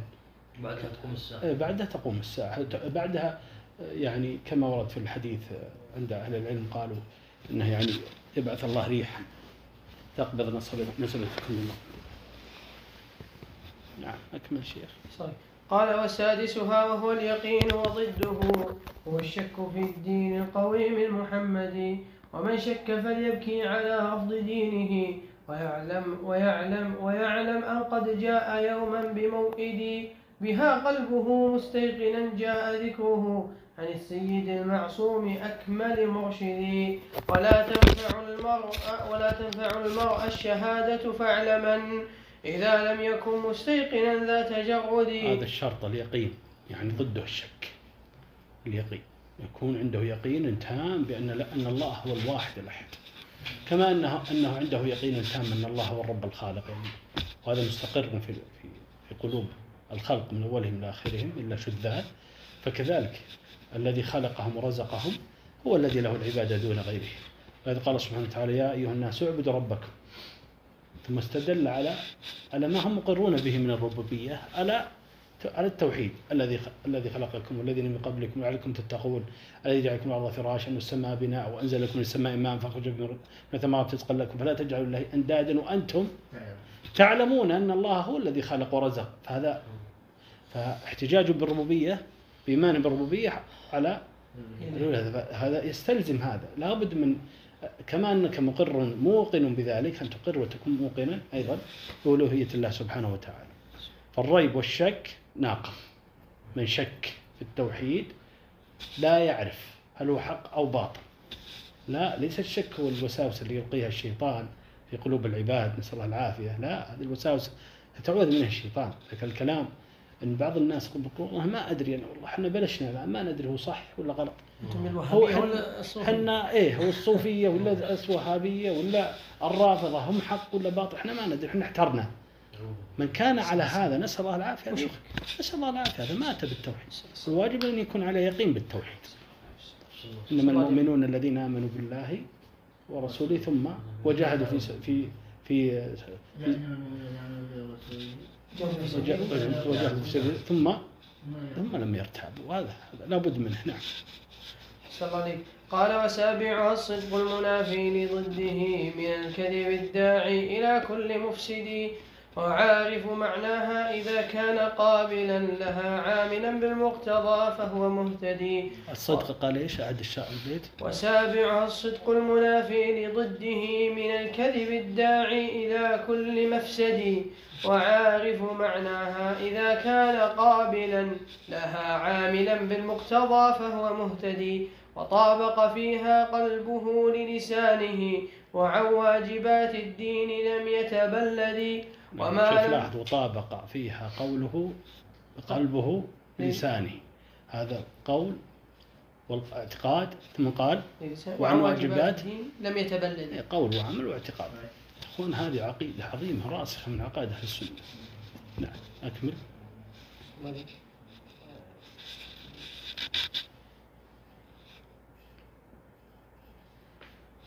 قال وما لم تقم هذه الشروط جميعها. بقائلها يوما فليس على الهدي. ونشهد أن المصطفى سيد الورى محمد المعصوم أكمل مرشدي. وأفضل من يدعو إلى الدين والهدى رسول من الله العظيم الممجد. إلى كل خلق الله ضرا وأنه يطاع فلا يعصى بغير يعني هذا هذا الشر هذا يعني أصل عظيم. وهو شهادة محمد رسول الله. شهادة محمد رسول الله لابد فيها من أركان. ما تصح إلا بها أن تشهد له الله أن محمد رسول الله بقولك وتعتقد بلسانك أنه رسول الله صادق فيما بلغ مصدوق فيما بلغ وأنه أرسل إلى الثقلين الإنس والجن وأنه أرسل إلى الناس كافة عرب وعجم وأنه واجب الطاعة. لا يسوغ لأحد الخروج عن هديه صلى الله عليه وسلم أو أن يرى غير هديه أكمل من هديه. كما قال الله جل وعلا وما أرسلناك وما أرسلنا من رسول إلا ليطاع. وأنه بعث بالنذارة عن الشرك والدعوة للتوحيد وأنه مات وأن حياته في بعد موته أكمل الحياة عليه الصلاة والسلام. كما قال إنك ميت وأنهم ميتون. كما قال تعالى فإن مات أو قتل انقلبتم على أعقابكم. وأنه عليه الصلاة والسلام أنه رسول لا يكذب وعبد لا يعبد وأنه لا يجوز يعني تكذيبه في خبره. هذه هذه عقائد هذه عقيدة في في في فيما تضمنه شهادة أن محمد رسول الله. ولذلك يعني الشيخ الإمام يجدد في ثلاث الوصول لما ذكر الأصل الثالث قال معرفة نبيكم محمد صلى الله عليه وسلم. ذكر العلماء أن معرفة النبي أقسام قسم فرض عين. ما تقدم ذكره. جملة منه ما تقدم. وقسم فرض كفاية. مثل معرفة أخباره وعامة سيره وأبنائه وزوجاته وأحواله مما لا يجب على المعينين. آه، معرفته. نعم أكمل شيء قال وأفضل من يدعو إلى الدين والهدى. رسول من الله العظيم الممجد إلى كل خلق الله طرا وأنه يطاع فلا يعصى بغير تردد. ونأتي من المأمور ما نستطيعه. ونجتنب المنهي من كل مفسد وأن الصلاة وأن الصلاة الخمس فرض وأن الصلاة الخمس فرض وأنها عمود لهذا الدين في نص أحمد. أركان الإسلام. الشيخ بدأ الآن بأركان الإسلام. ذكر الشهادة الله ثم ذكر شهادة محمد رسول الله وتقدم معنا أن لها مقتضى طاعته فيما أمر واجتناب ما عنه نهى وزجر وتصديق فيما أخبر وأن لا يعبد الله إلا بما شرع عليه الصلاة والسلام. ثم ذكر الآن أركان الإسلام. نعم. صلى الله عليه قال كذاك زكاة المال فرض وواجب على كل ذي مال على كل ذي مال لدى كل مهتدي ومن لا يصلي فهو لا شك كافر. كما قاله المعصوم أكمل سيدي وقد فرض الله الصيام على الورى كما هو في نص كتاب ممجد كذلك الحج كذلك حج البيت فرض وواجب على مستطيع قادر ذي تزود. فهذا هو الإسلام حقا كما أتت مبينة أر مبينة أو مبينة أركانه في في في المعدد أو في المعدد. ونؤمن بالله العظيم إلهنا. نعم هذا هو الإسلام كما في حديث عمر رضي الله عنه. يسمى حديث جبريل الطويل فأخبرني على الإسلام قال أن تشهد الله ونحضر الصلاة وتقيم الصلاة وتؤتي الزكاة وتصوم رمضان وتحج البيت الحرام. إن استطعت إليه سبيل. نعم. ونؤمن بالله العظيم إلهنا وأملاكه والرسل من كل أمجد وكتب وباليوم الذي هو آخر وبالقدر المقدور حقا لنهتدي فما قدر الرحمن كان كما يشاء وما لم يقدر لا يكون فقيدي الله أكبر. هذا أركان الإيمان. حسن ترتيب الناظم حقيقة لهذه المنظومة العظيمة. أركان الإيمان لا بد من الإيمان بها ولا يصح الإسلام ولا الإيمان إلا بها. الإيمان بالله الإيمان بالله في ربوبيته وإلهيته وأسمائه وصفاته كما أخبر الله عز وجل عن ذلك رسوله صلى الله عليه وسلم في سنته. والإيمان بالملائكة بوجودهم وأنهم عباد مكرمون وأنهم لا يعصون الله ما أمرهم يفعلون ما يؤمرون. نؤمن بما علمنا من أسمائهم ومهامهم وظائفهم التي كلفهم الله بها. نؤمن آه، أيضا آه، بما أخبرنا الله عز وجل من أعمالهم مثل آه، أعمال ما ما كلف الله به جبريل أو ما كلف الله به ميكائيل أو ما كلف الله به إسرافيل أو حملة العرش. أو غيره ملأ بالله وملائكته وكتبه أن هذه الكتب من عند الله سبحانه وتعالى وأن الله عز وجل تكلم بها وأنها كلام الله أوحاه عز وجل إلى رسله وأن وأن الرسل مأمور ببلاغها من عند الله سبحانه وتعالى. نؤمن بما علمنا من أسمائها مثل التوراة والإنجيل والزبور وغيره. ونؤمن أن القرآن خاتم هذه الكتب التي ختم الله عز وجل بها الرسالات. وأنه نسخ ما قبله وأنه مهيمن عليه على الكتب من قبله وأنه لا يجوز التعبد بهذه الكتب. والإمام و و وإنما يتعبد الله عز وجل بما أرسل الله عز وجل به رسول الله صلى الله عليه وسلم من كتابه وسنة رسوله صلى الله عليه وسلم. هذا الإيمان بالكتب. الإيمان بالله وملائكته وكتبه ورسله واليوم الآخر. الرسل نؤمن بالرسل نؤمن بما علمنا من أسمائهم وأنهم صادقون مصدوقون وأن خاتمهم محمد صلى الله عليه وسلم. نؤمن بما أخبرنا الله عز وجل من أخباره في كتاب الله في سنة رسوله صلى الله عليه وسلم. نؤمن النبي صلى الله عليه وسلم هو خاتمهم خاتم النبيين وأن شريعة شريعة مهيمنة على ما ما قبلها من الشرائع وأن من تعبد بغير ما أرسل الله به رسول الله صلى الله عليه وسلم فلا يصح منه ذلك. وأن الدين الإسلام عند الله بعد بعثة النبي صلى الله عليه وسلم هو دين محمد صلى الله عليه وسلم. وأيضا آه، نؤمن أنه لا نبي بعدنا بعده صلى الله عليه وسلم وأنه خاتم النبيين وغير ذلك. إيمان بالملائكة ورسله واليوم الآخر. اليوم الآخر نؤمن أن الله عز وجل يبعث الناس بعد موتهم. وأن من أنكر ذلك كفر. كما قال تعالى زعم الذين كفروا لن يبعثوا. قل بلى وربي لتبعثن ثم لا تنبؤون بما عملتم. وذلك الله يسير. ونؤمن أيضا بما في اليوم الآخر منذ أن تقبض الروح. هذا اليوم الآخر من مات قامت ساعته من الملائكة التي تقبض الروح. ونؤمن بما أخبر الله عز وجل به وأخبر الرسول صلى الله عليه وسلم من حال الميت حينما يحمل على على آه على نعشه إلى قبره وحين يوضع في قبره. وسؤال الملكين وما أخبر عز وجل ما يكون في القبر من ضمة القبر ونعيمه وعذابه. وأيضا ما يكون في الساعة من من أحوال وأهوال. ونؤمن بالميزان والصراط والجنة والنار وما أخبر الله عز وجل من نعيم الجنة ونعيم النار. إلى آخره هذا كله من الإيمان باليوم الآخر. والقدر نؤمن أن الله عز وجل قدر الأشياء قدرها. فهو قدرها بمعنى كتبها. فما من شيء قد كتبه الله سبحانه وتعالى. كما قال تعالى والطور وكتاب مسطور قال الرسول صلى الله عليه وسلم ما من نفس منفوسة إلا قد كتب الله عز وجل مقاد... يقول إن الله عز وجل قد كتب مقادير الخلائق قبل أن يخلق الله السماوات والأرض بخمسين ألف سنة. ونؤمن أن الله سبحانه وفي الحديث أول ما خلق الله القلم فقال له اكتب قال ما اكتب؟ قال اكتب ما هو كان إلى أن تقوم الساعة. وفي الحديث قال الرسول صلى الله عليه وسلم رفعت الأقلام وجفت الصحف. الحديث. والأحاديث في هذا كثيرة. الثاني أن الله ما يقع من شيء إلا بعلمه. علم السابق وعلمه المحيط. بكل شيء يعلم ما كان وما يكون وما سيكون وما لن يكون لو كان كيف يكون سبحانه وتقدس. وما تسقط من ورقة إلا يعلمها سبحانه وتعالى. ولا حبة في ظلمات الأرض ولا ولا رطب ولا يابس الآيات ولذلك ما هو معروف. فالله عز وجل هو هو عليم بالأشياء. سبحانه وهذا من من الإيمان بالقدر. ونؤمن أنه ما من شيء لقد خلقه الله عز وجل. فكل شيء خلق الله سبحانه وتعالى. مما هو مخلوق خلقه سبحانه وتعالى. من السماء والأرض وأيضا أفعال العباد. كما قال الله سبحانه وتعالى والله خلقكم وما تعملون. فأفعالهم من خلقه سبحانه وتعالى. ونؤمن أن ما من شيء إلا بمشيئة الله سبحانه وتعالى. من الهدى والضلال والسعادة والشقاوة والجنة والنار والغنى والفقر والحياة والموت. كما قال سبحانه وتعالى وما تشاءون إلا أن يشاء الله رب العالمين. هذا هو الإيمان بالقدر. و وهناك تفصيلات يطول الحديث فيها. نعم. شاء الله لك قال وما كان من خير وشر فكله من الله تقديرا بغير تردد. قد بعث الله النبي محمدا بإخلاص هذا الدين للمتفرد.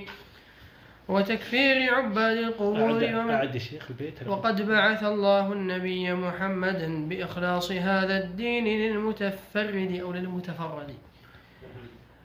يعني هذا يعني البعثة بما بعث النبي صلى الله عليه وسلم بما بعثه الله. بعثه بالإخلاص بالأمر بالتوحيد والنهي عن الشرك.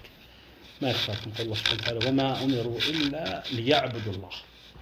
مخلصين من الدين. يا أيها المدثر قم فأنذر. يقول الإمام المجدد في ذات الرسول أنذر عن الشرك. الله أكبر. قم فأنذر. وثيابك فطهر قال طهر أعمالك من الشرك.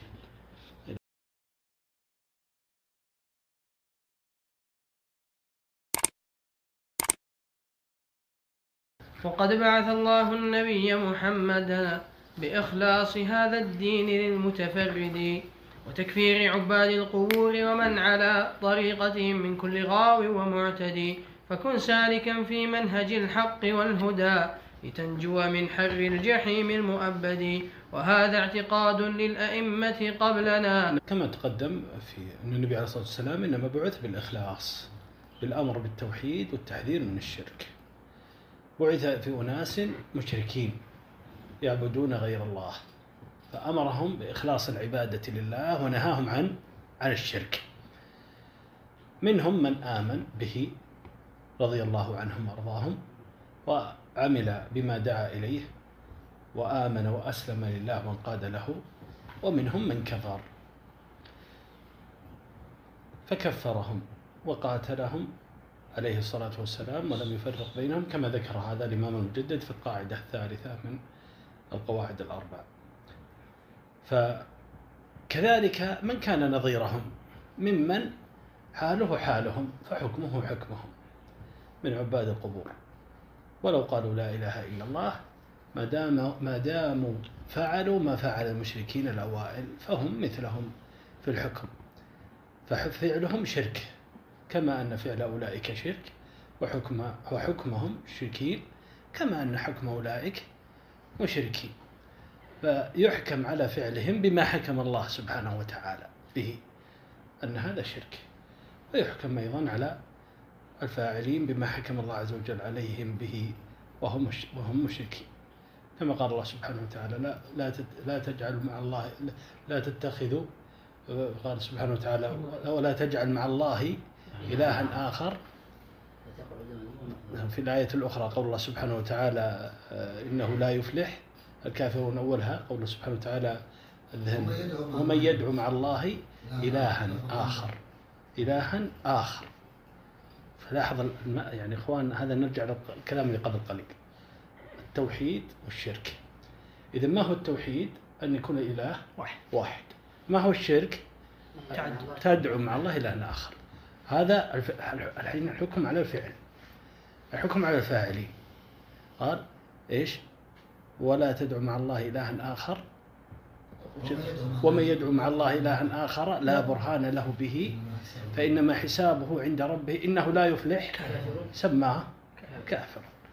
فإذا إيش قال الشيخ هنا في البيت؟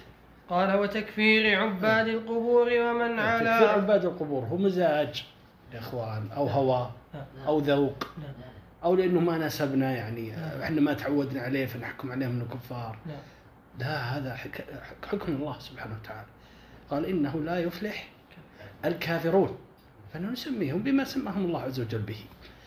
وأيضا قال الله سبحانه وتعالى في سورة الزمر في سورة الزمر قوله سبحانه وتعالى آه، تنزيل كتاب من الله عز حكيم إن أنزلنا الكتاب بالحق فاعبد الله مخصر الدين ألا لله الدين الخالص.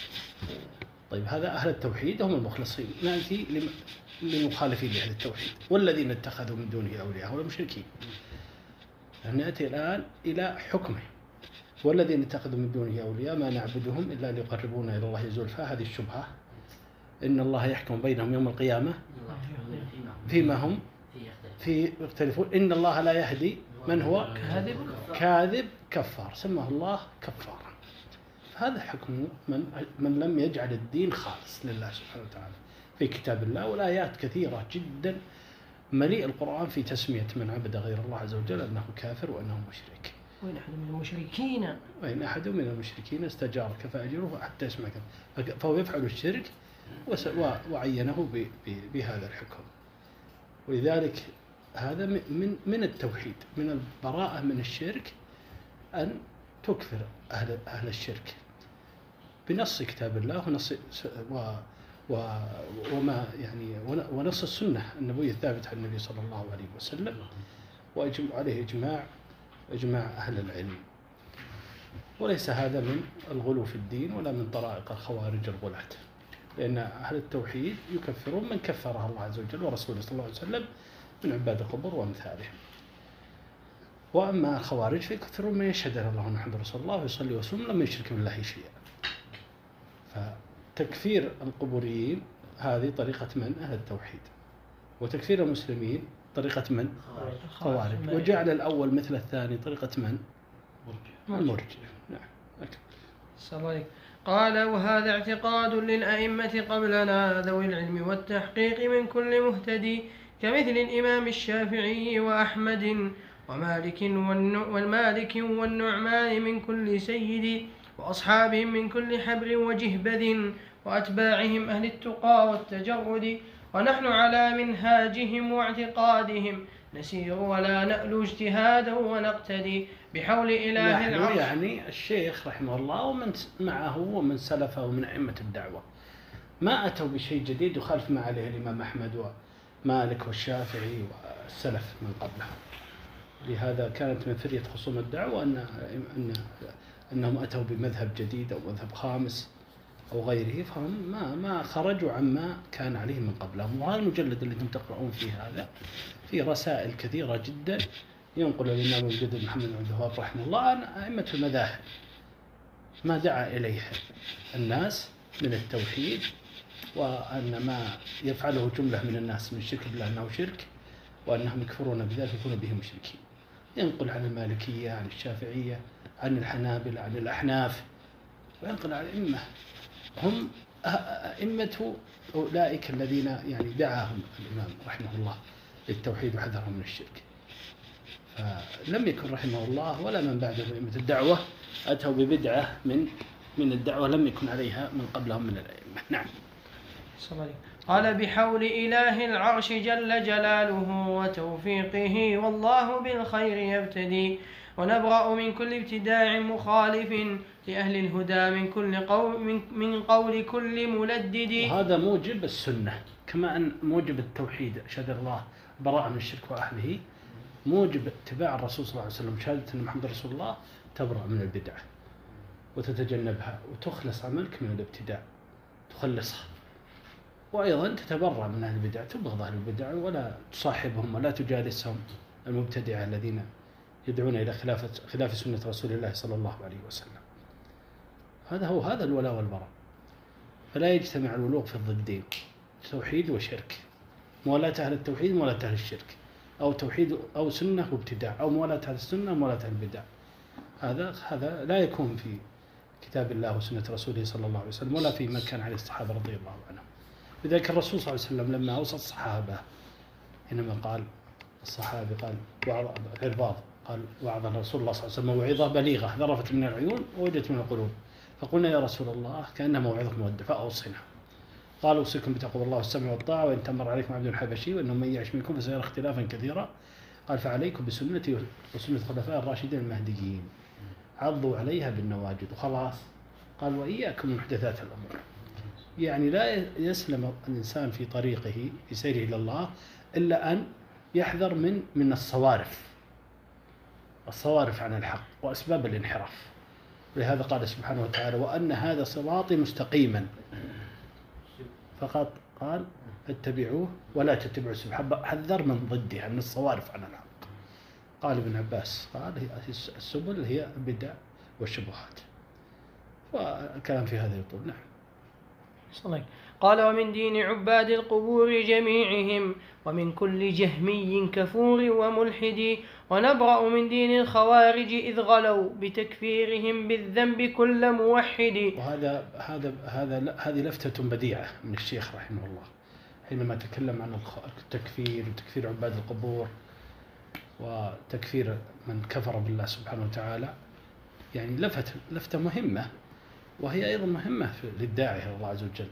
حينما تدعو إلى التوحيد والولاء والبراء. لا ينبغي أن يفهم منك الناس إلى خاصة حين الاشتباه واختلاط دعوة الغلو الغلو يعني وجود دعاة إلى الغلو. ينبغي لا يفهم الناس انك من هؤلاء فتحذر من من طرائق الغلو. فكما أنك تدعو إلى إلى الحق في باب التكفير وهو منهج الوسط الذي عليه أهل السنة وأهل التوحيد. السالم من طرائق الجفاة وهم المرجئة فكذلك تحذر من ضد ذلك وهو منهج الخوارج في تكفير المسلمين تكفير ولاة الأمور بغير حق تكفير الناس بغير حق تكفير الناس بالمشتبهات الاستعجال في التكفير في الأمور الخفية الغير الواضحة. هذا ليس من منهج أهل السنة والجماعة وليس من منهج أئمة الدعوة رحمهم الله. وعلى هذا يحمل قول العلماء من ثبت إسلامه بيقين لا يزول إلا بيقين. يعني الأصل فيه الإسلام وما وقع فيه من أمور مشتبهة ما يعرف وجهها. هل هي هل هي كفر أو غير كفر؟ هذا ما أو بالظن أو سمعنا أن فلان قال قلنا خلاص هو كافر دون تحقق تبين. هذا لا يجوز. هذا ليس من منهج أهل السنة وليس من منهج أهل التوحيد. الأصل التورع في الدخول في باب التكفير وعدم الاستعجال فيه والتحقق وعدم يا إخواني الحقيقة إقحام الناس والناشئين من الطلبة أو حتى العوام في مسائل التكفير والغلو وغيرها مما يعني الحقيقة تفتح لهم باب سيء جدا. لكن هنا مسألة. هل يعني هذا ما نعلمهم التوحيد ولا نعلمهم الشرك وخطر الشرك وأن من أشرك يكفر وأن المشرك كافر حتى لا يكونوا غلاة؟ هذا هذا جفاء. وهذا وهذا غلو. نبرأ من طريقة المرجئة ونبرأ من طريقة الخوارج الذين يكفرون. ولا تكفرن أهل الصلاة وإن وإن وإن غلوا. قال ولن تكثر أهل الصلاة وإن فكلهم يخطئ وذو العرش يصفح. وهذا منهج أهل السنة والجماعة في التكفير. ثم قال هذا ابن أبي داود في في الحية. ثم قال ولا تكن مرجيا لعوبا بدينه. ألا إنما المرجي بالدين؟ يلعب أو يمزح. نعم. قال وظنوه وظنوه دينا من سفاهة رأيهم وتشديدهم في الدين أي تشدد ومن كل دين خالف الحق والهدى. دين الخوارج خطير يا جماعة لا بد من الحذر منه. أوصيكم بالحذر من هذا. يعني سبحان الله العظيم السنة وسع. وهي يعني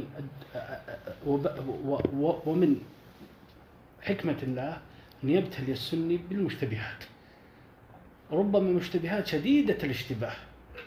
وكلما كان المؤمن محقق للعلم والعمل محقق للسنة كان الأمر عليه أكثر في المحنة في المنتبهات حتى يتمحض يا إخوان إيمانه وتسليمه واستسلامه واتباعه للسنة. وهذه من عظيم الفتنة. وذلك احذروا يا إخوان احذروا من المصطلحات من العبارات احذروا من العاطفة التي تجنح. إما أنك والله ما تبي التكفير فتجنح تدخل في المصطلحات. توقعك وأنت ما تدري في الإرجاء أو تدعو الإرجاء وتظن أنك على خير.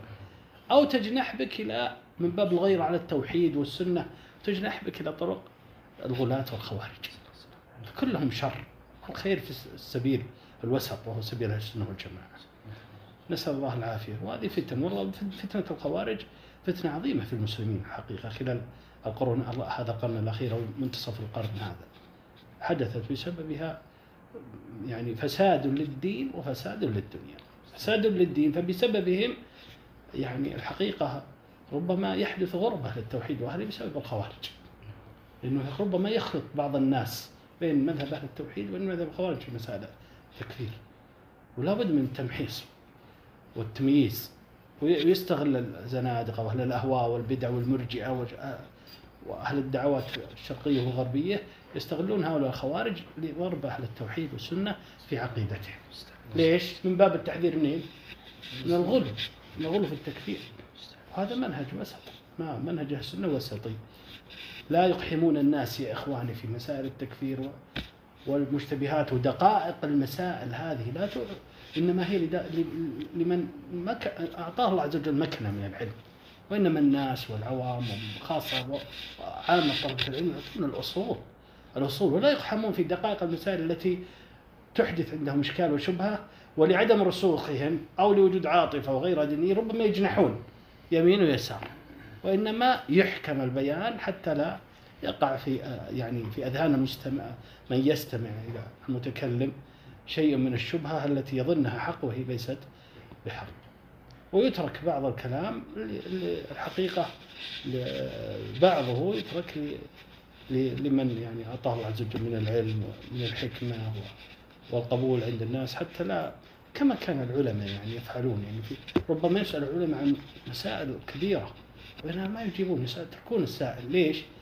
لأن ربما السائل ما يفهم الكلام على وجهه أو تحدث له فتنة. أو في موضع في مكان فيه ناس آه، ما هو طلبة علم. هذا هذا من كبار المسائل مثلا. أو دقيق المسائل التي الجواب المجمل أو السريع فيها ما يفهمه الإنسان على وجهه فيضل بسببه هذه متى تدرك هذا؟ تدرك بأمرين بعد توفيق الله. أولا بالعلم وطلب العلم والثاني مصاحبة الراسخين في العلم والجلوس تدرك هذه الطريقة. صلاة الثبات. حول قال ومن كل دين خالف الحق والهدى وليس على نهج النبي محمد. فيا أيها الناس اسمعوا وتفطنوا جميعا لما قد قلته في المنضد. فإن كان حقا واضحا وعلى الهدى كما هو معلوم لدى كل مهتدي عليه من الحق المبين دلائل تلوح وتبدو جهرة للموحد. ففيئوا إلى دين الهدى وذروا الهوى. ولا تتبعوا آراء كل ملدد. يعني ذروا الهوى. ما تسلم. ولا تتبعوا آراء كل ملدد. أعد البيت الله. ففيئوا إلى دين الهدى وذروا الهوى. ولا تتبعوا آراء كل ملدد. ما ما يصح لك إسلام إلا باجتناب الهوى. قد يخرجك الهوى من الإسلام وقد يخرجك من الطاعة ويخرجك من السنة. ويهوي بك في النار نسأل الله العافية. تأمل قول الله سبحانه وتعالى يا داود إنا جعلناك خليفة في الأرض. فاحكم بين الناس بالحق ولا تتبع الهوى فيضلك عن سبيل الله. إن الذين يضلون عن سبيل الله لهم عذاب شديد بما نسوا يوم الحساب. هذا هذا أثر الهوى نسأل الله العافية. ومن أضل يقول الله سبحانه ومن أضل ممن اتخذ إلهه هواه. ومن أضل ضل أو ومن أضل ممن اتخذ إلهه هواه. ومن أضل ممن اتخذ إلهه هواه. وظله الله على علم. وجعل على وختم على قلبه وسمعه. وجعل على بصره غشاوة. فمن يهديه من بدء الله. نسأل الله العافية. هذا الهوى. أعوذ بالله. نسأل الله من الهوى. والهوى أنواع يا أخوان قد إنسان يظن أنه سالم من الهوى. لكن يلج الهوى من أشر أبوابه وهو الشهوة الخفية نسأل الله العافية. شهوة العلو شهوة العجب شهوة حب الظهور شهوة السمعة شهوة يا إخوان حب المكانة والمنزلة نسأل الله العافية. مصيبة. هذه شهوة خلص ترى من المؤمنين. يبتلون أحيانا بهذه الشهوة وما يدري. ولذلك السلف والعلماء والجهابذ أبعد الناس عن الشهرة أو حب المدح أو أنه يكون لهم مكانة عند الناس أو أنهم يغضبون إذا جاءوا في مكان ولا قدروا. ما يلتفتون لهذا. ليش؟ يربون أنفسهم يعالجون هذا البلية هذه اللي في القلب. وإذا أنت عالجت قلبك سلمت بكثير من الشر. نسأل الله الثبات نعم. قال ففيئوا إلى دين الهدى وذروا الهوى ولا تتبعوا آراء كل ملدد. يرى الدين في أقوال من ضل واعتدى وزاغ عن السمحاء من قول أحمد.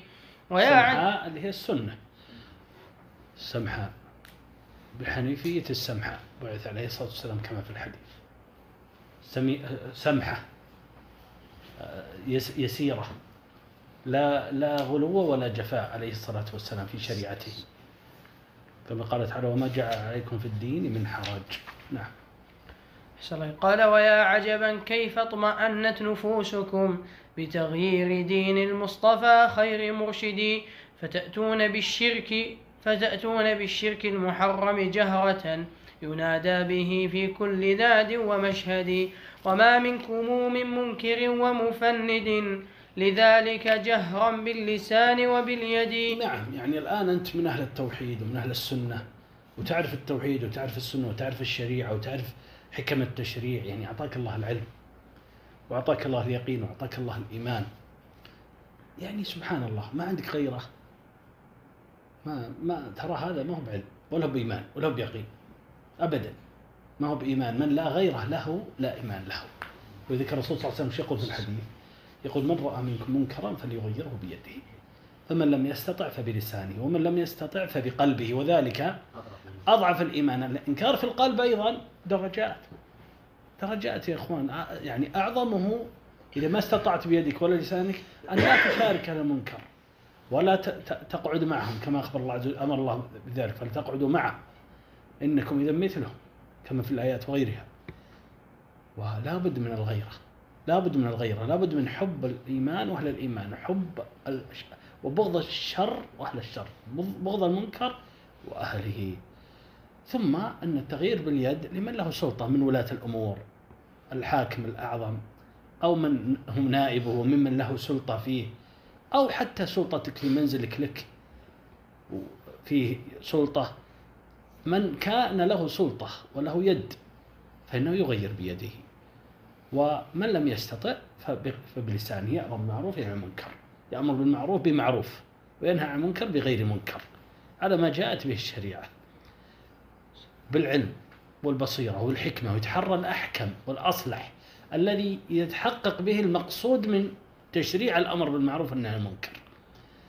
لا تحمله غيرته يا إخواني على أنه يقول والله أنا لا أخاف الله لومة لائم وينكر بما يح... لا يزول به المنكر أو لا يخف أو يحدث به منكر شر وأشد لا وإنما ينكر بما كان يحدث به إما زوال المنكر أو تخفيفه. أما ما كان سبيله.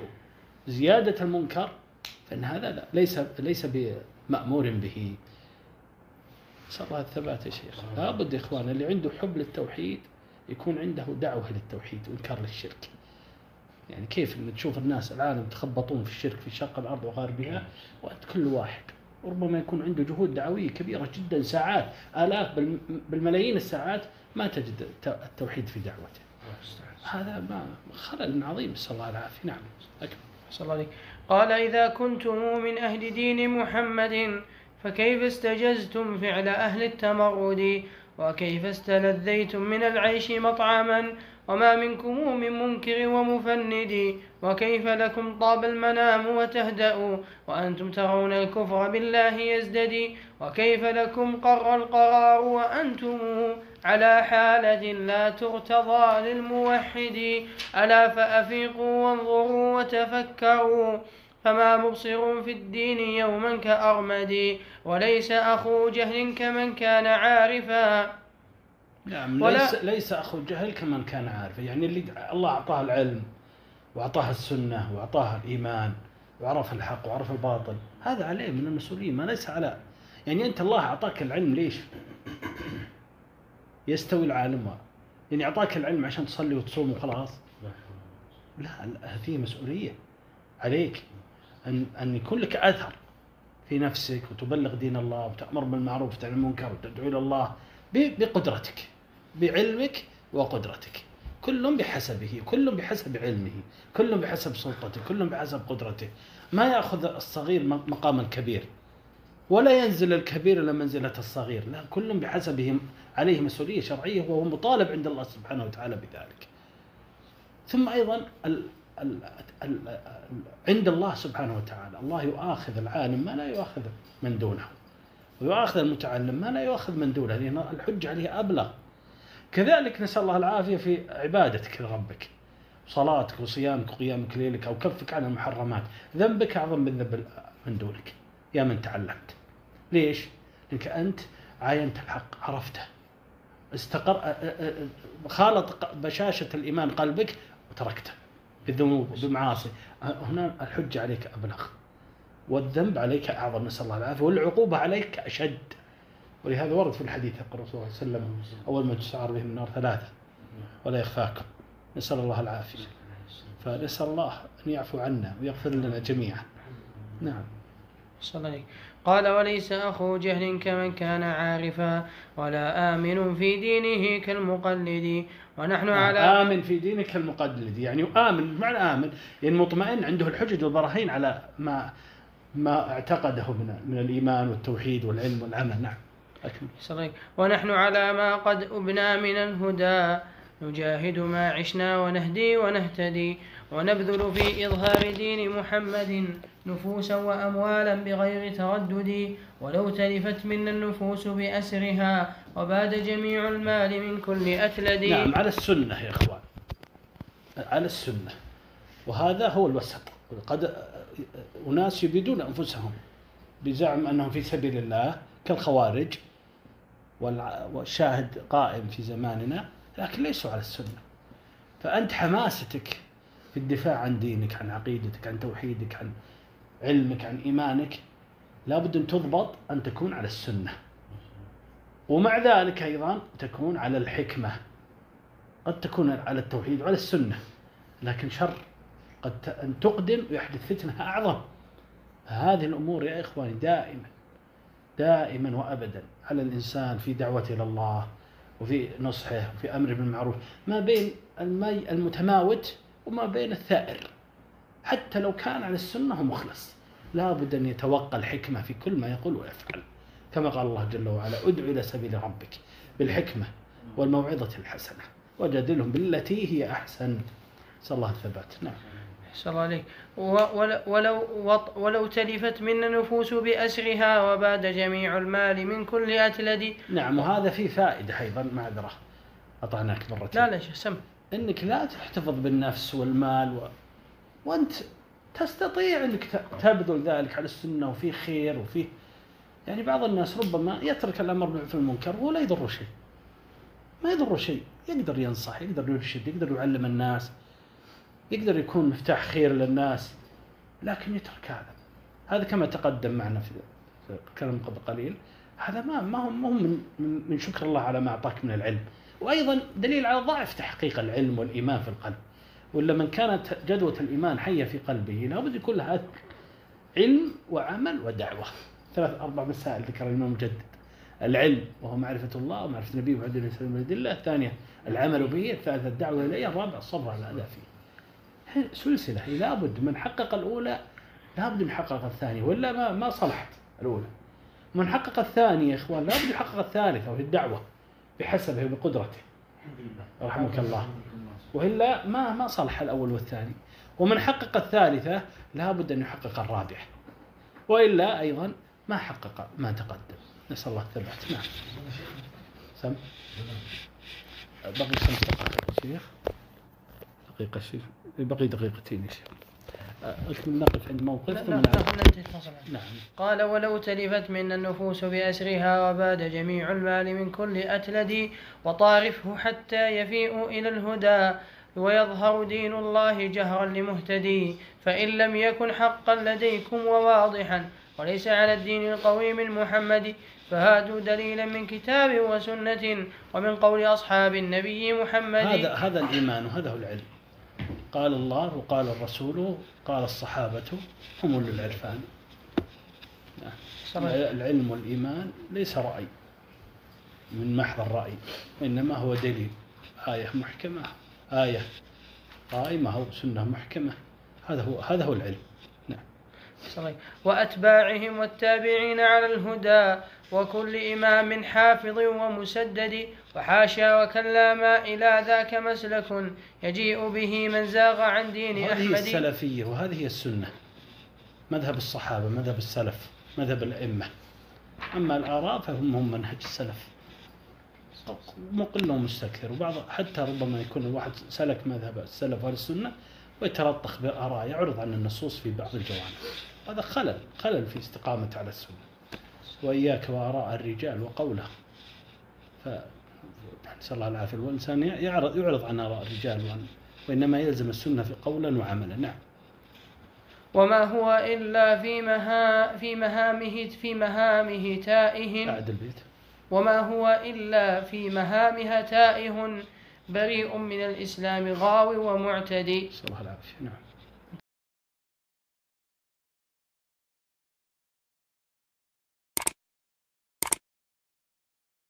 ويا من على دين النبي محمد ذوي الحق من بدو وسكان أبلدي وأعني بذا سكان نجد ومن على طريقتهم من كل هاد ومهتدي تعالوا بنا نحيي رياضا من الهدى ونعمر أركانا لدين محمد عفت ومحت في كل قطر في كل قطر وموطن ولم يبق إلا من على دين أحمد فأنتم على السمحاء باد يقينها موضحة موضحة معلوم موضحة معلومة موضحة. موضحة موضحة؟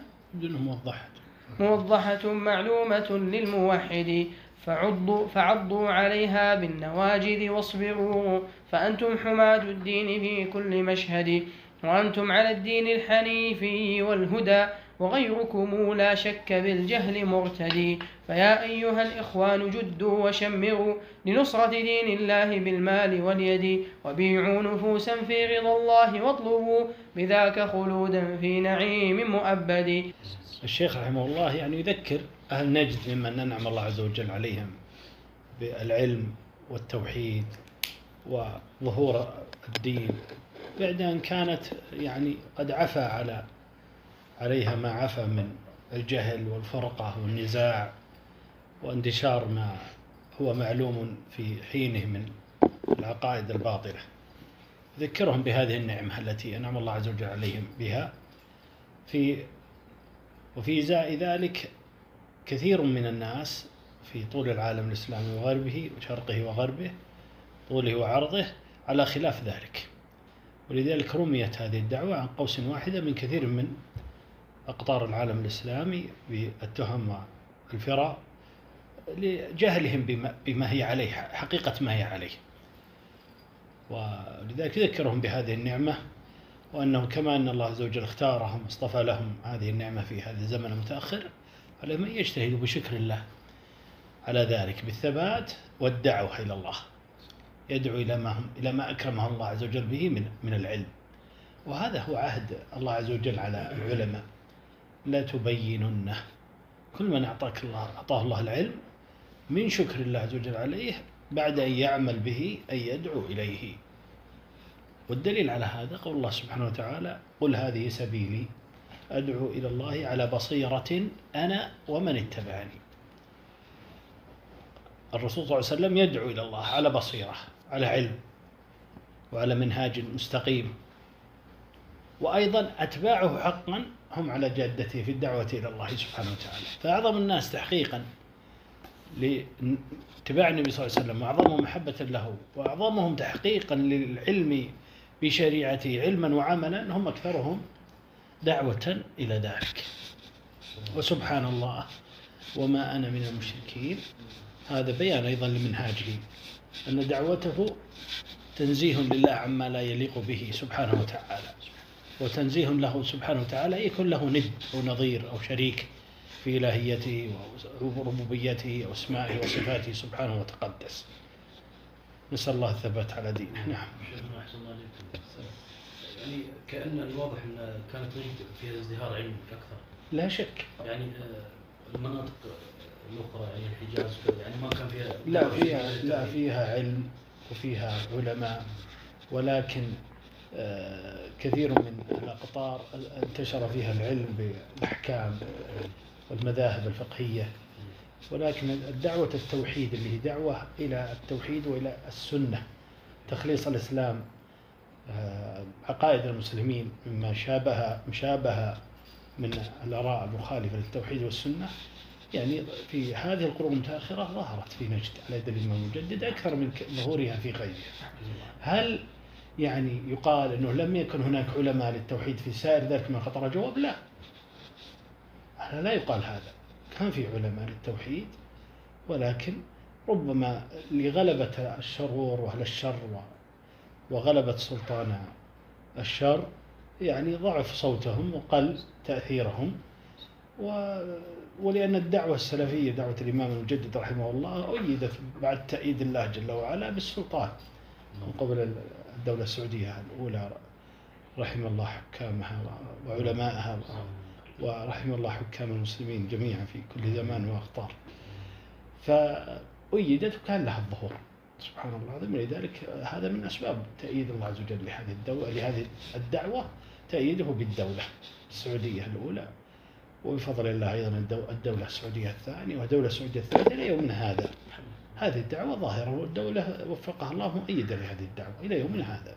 وهذه من نعمة الله على هذه البلاد. يبقى اجتهاد اجتهاد طلبة العلم وأهل العلم في يعني نشر الخير بالأسلوب المناسب الذي يعني يحصل به المقصود الشرعي. نعم. ولذلك عفوا يا شيخ يعني ألفت مؤلفات يعني تأييد للدعوة هذه في زمنها منها ما هو ألف في زمنها ومنها ما هو ألف في غير زمنها.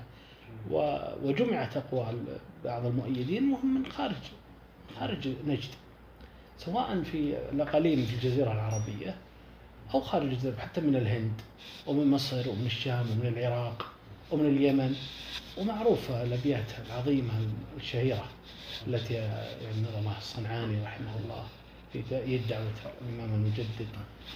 فهذه الدعوة لها أنصار لها مؤيدين.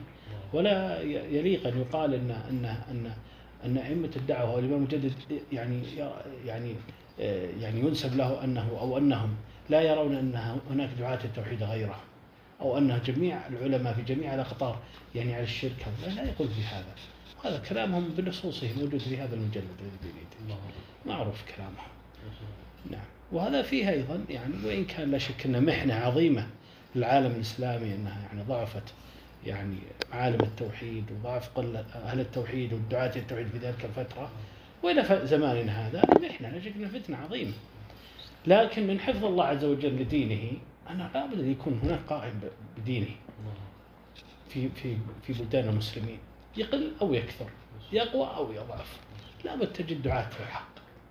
وهذا من حفظ الله لدينه ومعروف هذا في النصوص لا يخفاكم قول الله سبحانه وتعالى يعني آه، إن أنزلنا إن أنزلنا الذكر وإن له لحافظون. وحفظ الله عز وجل للذكر وللإيمان وللإسلام وللقرآن حفظ آه، لفظ وحفظ معنى.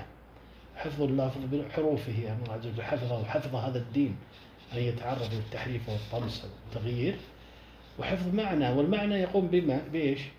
بالرجال في قلوب العلماء ودعوتهم وعملهم. وأيضا قول الرسول صلى الله عليه وسلم لا تزال طائفة من أمتي على حق ظاهري لا يضرهم من خذلهم ولا من خالفهم الحديث لا يخفاكم. نسأل الله أن يثبتنا وإياكم على دينه ويجعلنا وإياكم ممن يشرف بنصرة دينه على جادة السلف وأهل العلم. نعم. الله عليك قال فما هذه الدنيا بدار إقامة؟ سنضعن عنها عن قريب ونفتدي. يعني لا تبخل بمالك وبمنصبك وبجاهك وبسمعتك في سبيل ترك. يعني أنت عشان ما يقولونك عنك والله والله هذا منغلق هذا كذا والله هذا مضيق على نفسه تارك الترفيه والوناسة. والله يا أخي هذا فيه وفيه من هالعبارات التي تقال لمن يعني استقام على أمر الله أو يقال متشدد أو أشياء كثيرة. طيب ولا قالوها الدنيا هي معمرة. هي دائمة لا لا تبخل بعرضك ولا بسمعتك.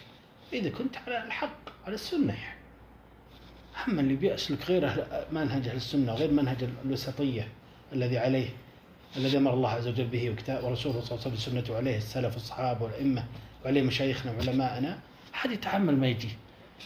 لكن ما دمت على الحق قالوا على الأنبياء أشد ما قيل عنه. نسأل الله العافية والسلام. قالوا ساحر مجنون كاهن إلى آخره. فأنت ما أنت بكرم على الله من نبيه صلى الله عليه وسلم وسائر أنبيائه. فاصبر وادع إلى الله ولا تبخل. يعني الصحابة يعني نشروا هذا الدين سفكوا أموالهم ودماءهم حنا ما الحمد لله كفينا بالأنفس والدماء. ولاة الأمور الحمد لله موجودين. يجاهدون في سبيل الله ويدافعون عنها البلاد ولله الحمد. أمام الحوثي وغيره من الأعداء.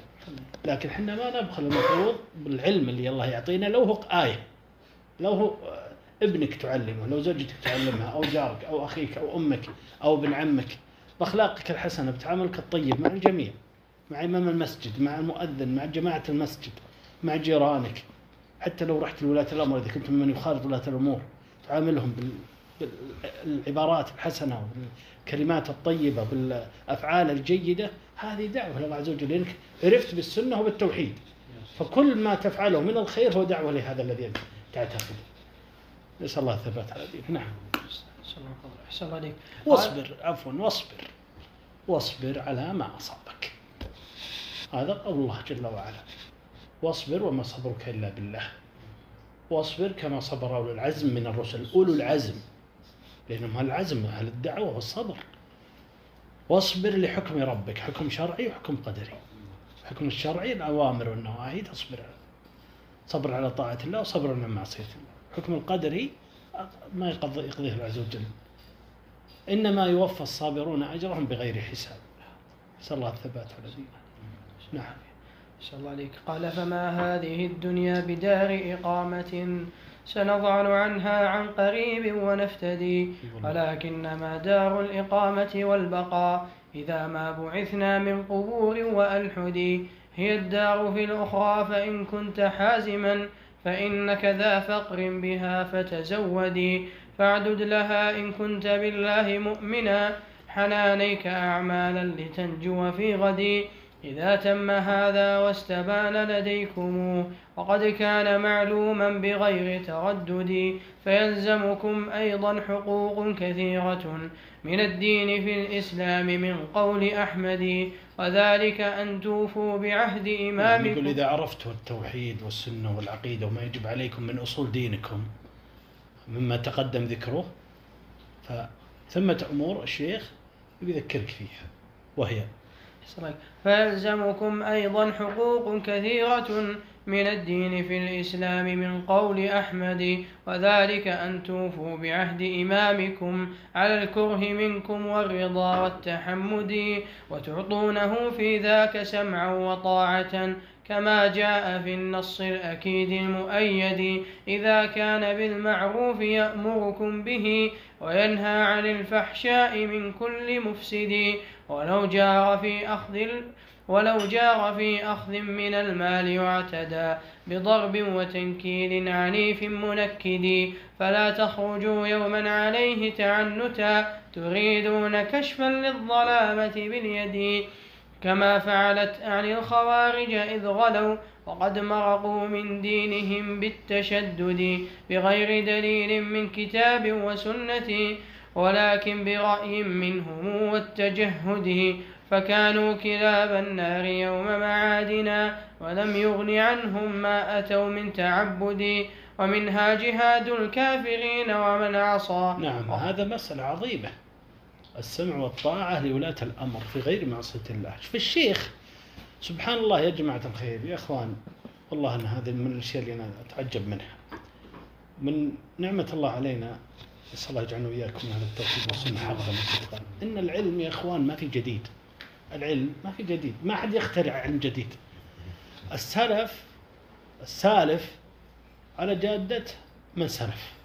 متأخر على جدتهم يعني لاحظ أن الشيخ لما ذكر التوحيد توحيد الله عز وجل وأصول الدين ذكر السنة وذكر أركان الإسلام وذكر أركان الإيمان وشبه بعدها.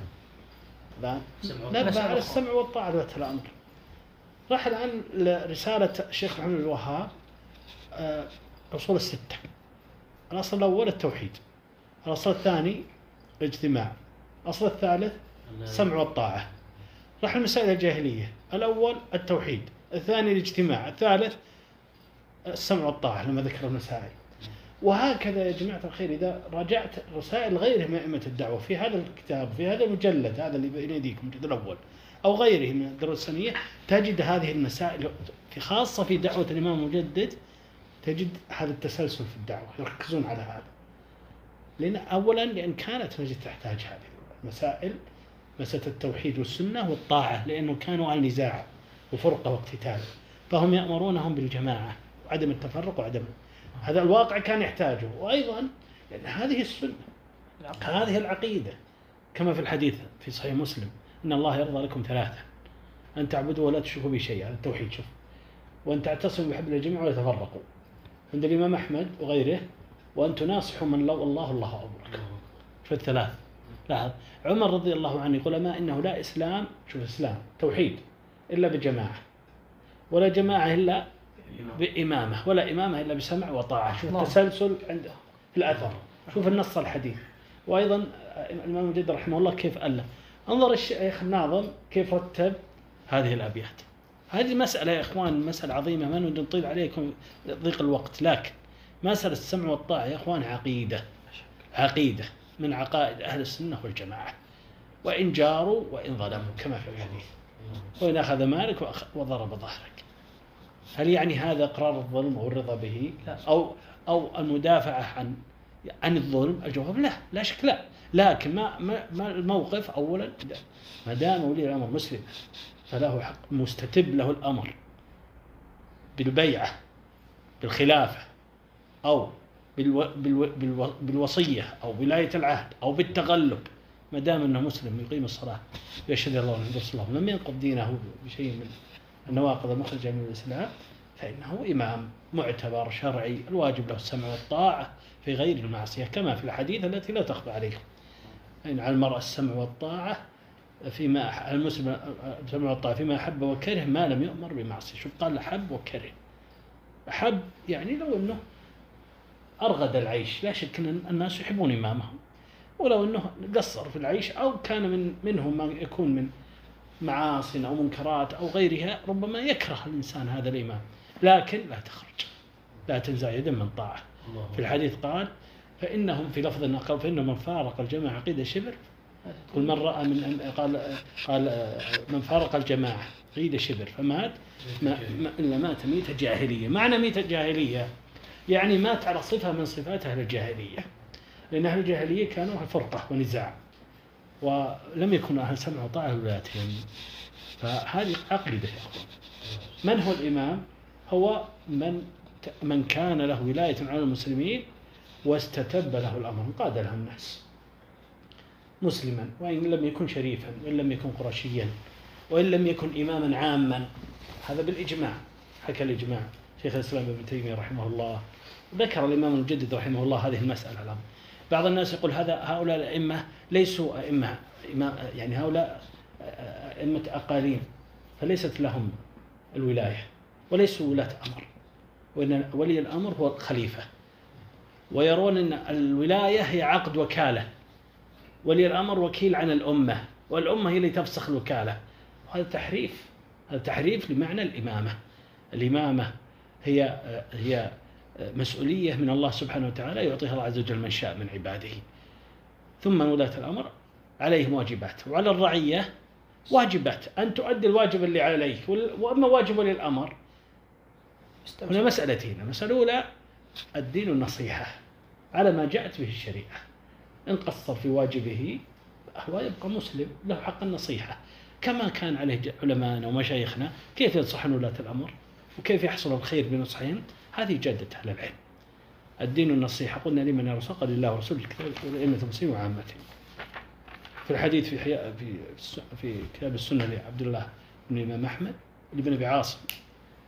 حديث عياض قال من كان من كان من قال من رأى على أمير شيء فليأخذ بيده ولا يبده علانية. فإن فإن كان وإلا قد أدى الذي عليه. والنصح لولاة الأمر ثلاثة أحوال. الحالة الأولى بينك وبينه هذا الأصل. سرا تأخذ بيده كما في هذا الحديث. بينك وبين ما حد يدري واحد شاف. وهذا في الغالب يا إخوة أنفع. إذا أمكن. النوع الثاني علانية. والعلانية نوعين. النوع الأول هو القسم الثاني من, من هذه الأقسام أن يكون علانية بمشهد من الناس. إذا لم يمكن نصحه بانفراد فينصح علاني ولو كان بحضور من الناس. إذا كان موجود. إذا كان موجود. موجود ولي الأمر وعلاني بحضور الناس. كما في في صحيح مسلم في حديث أبي سعيد الخدري رضي الله عنه لما قدم تقدم لي آه، للخطبة قبل الصلاة في صلاة العيد فجذبه آه، أحد الحاضرين فقال الصلاة, الصلاة ثم الخطبة. قال ترك ما هنالك. فقال قال أبو سعيد رضي الله عنه. أما هذا فقد أدى الذي عليه. شوف أدى اللي عليه. أنت يعني ما يحتاج تأخذ عصا وتجر وتنزل من المنبر. خلاص أنت بينت يعني الناس نصحت أو تؤلب أو تثير أو تخرج. أدى الذي عليه بالنصح. قد سمعت رسول الله صلى الله عليه وسلم يقول من رأى منكم منكرا فليغير بيده فمن لم يستر بلسانه ومن يستر في قلبه وذلك أضعف الإيمان. لكن أيضا يا إخوة هذا ما هو فوضى. المسألة يعني أن يحرص الإنسان حتى لو كان علانية على أن يكون قوله مقبولا عند ولي الأمر. كما قال الله عز وجل فقول له قولا لينا لعله يتذكر أو يخشى أو كان في هذا يطول الحالة الثالثة أن يكون بغياب ولي الأمر.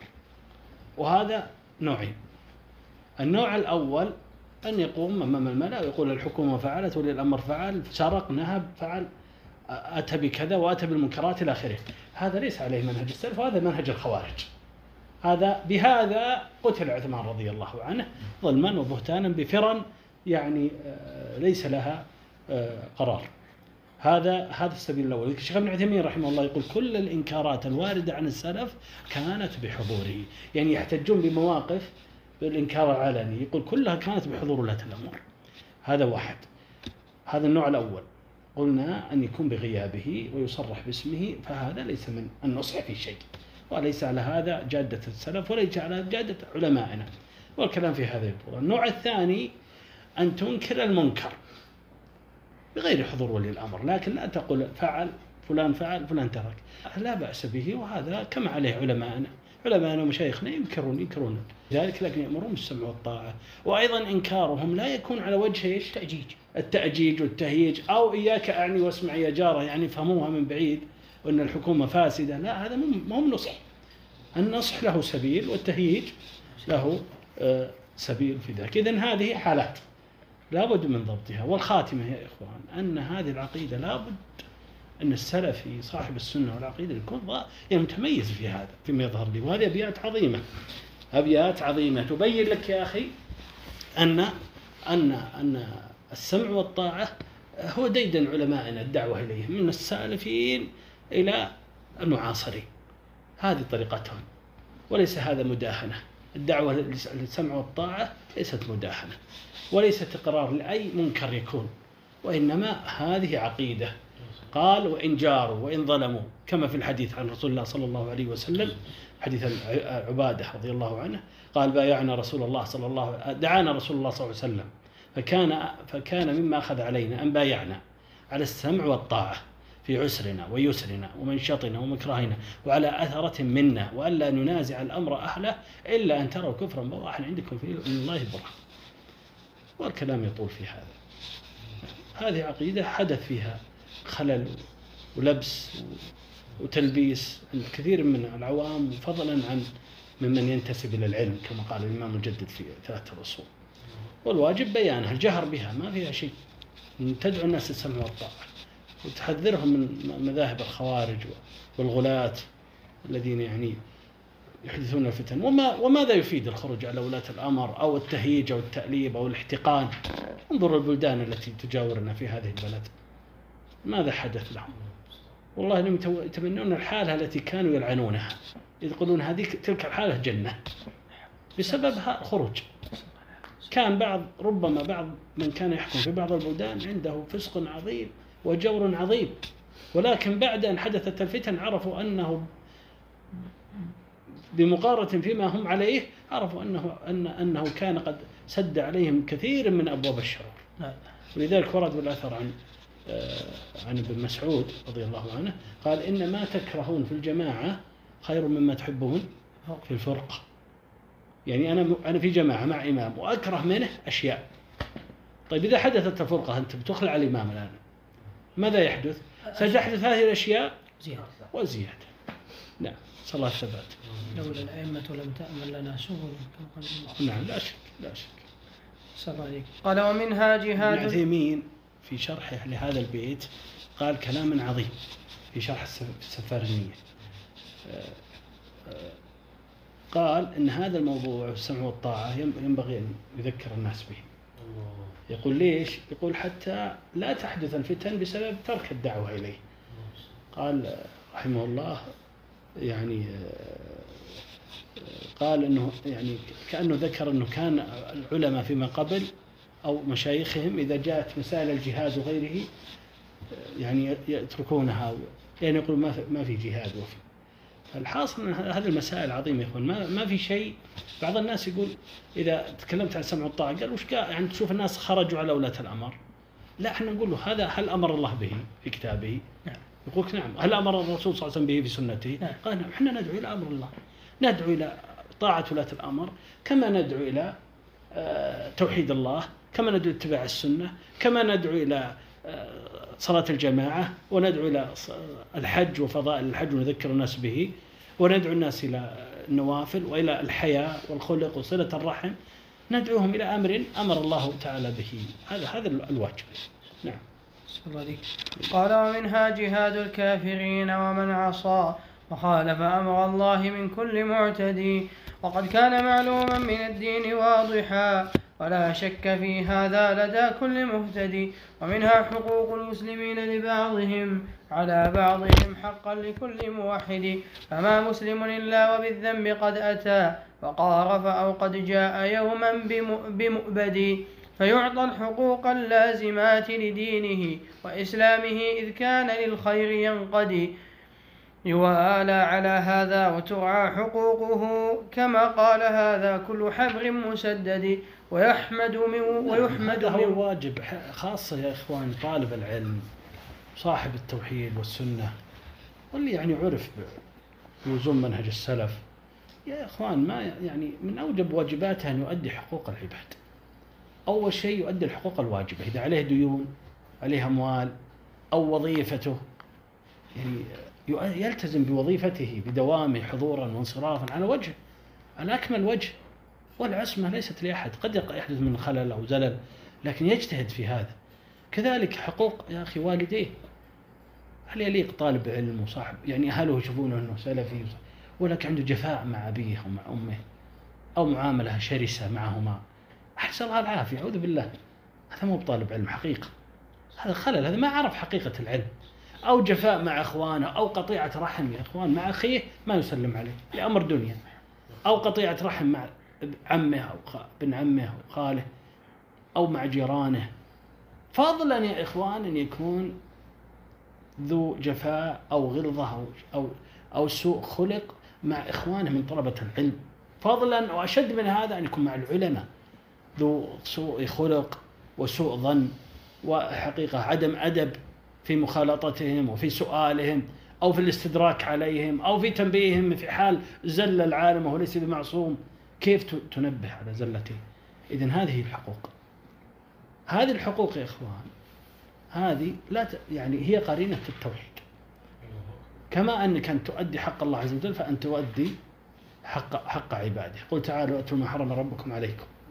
ألا تشركوا به شيئا. ثم قال وبالوالدين. شوف حق الله ثم حق عباد الله. وأعظم عباد الله حقا عليك الوالدين. والآيات آيات الحقوق العشرة. تأملها. ما بين حق لله خالص أو حق لعبده سبحانه في الحديث يقول الرسول صلى الله عليه وسلم المسلم من سلم المسلمون من لسانه ويده. عجيب كلام أهل العلم عند هذا الحديث. يقول كيف يكون يعني ما معنى هذا الحديث؟ قالوا المسلم يعني إذا حقق الإسلام هو الذي سلم المسلمون من لسانه ويده.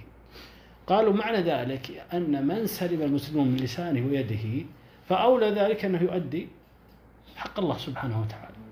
فبقدر ما بقدر تحقيق الإسلام في قلبك حقيقة أن تؤدي حق عباده. من من حق واجب وحق من دين نعم. فضلا يا إخوان وقت بهذا في هذه المسألة العظيمة. الفضائل فضائل الأخلاق يعني التي لا تجب عليك من الكرم وحسن العبارة والعفو عما لا يجب عليك العفو عنه. إسقاط حقك عن إخوانك يعني آه، أن تكون لك اليد العليا على على على غيرك في حسن خلقك. ترى خاصة طالب العلم الناس ينظرون إلى علمه إلى عمله لا إلى قوله. فإذا ما انتبه إلى هذه المسألة محقت بركة علمه في الحقيقة. وأنتم تشوفون يعني إخوانكم من طلاب العلم وغيرهم. اللي صاحب خلق حسن في معاملته ما أكثر أن يبارك له في علمه. وصاحب الشدة والغلظة والبذاءة نسأل الله العافية. أو سوء الظن أو سوء العشرة مع الناس ما ما أكثر أن تمحق بركة علمه. نسأل الله الثبات على دينه ابن تيمية ذكر هذه المسألة في العقيدة الوسطية مما يدل على أنه مسألة يا إخواني أداء الحقوق في أصلها من من العقيدة ليست من من فضائل من فضائل المسائل أو من فضائل العلم أو من آه، يعني زيادات العلم التي لا يهتم بها طالب العلم أو الداعي إلى الله. نعم.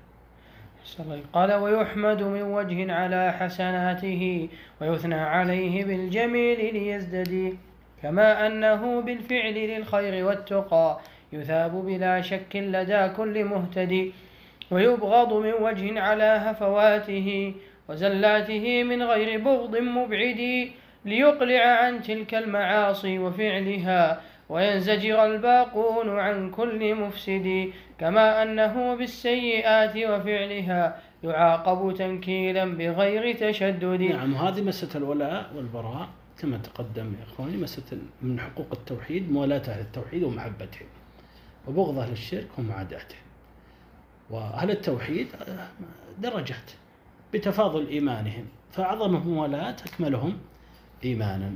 وأعظم أهل التوحيد من هم؟ الصحابة الأنبياء. الأنبياء. فهم أعظم الناس موالاة. ثم الصحابة رضي الله عنهم. ثم الأكمل في الأكمل.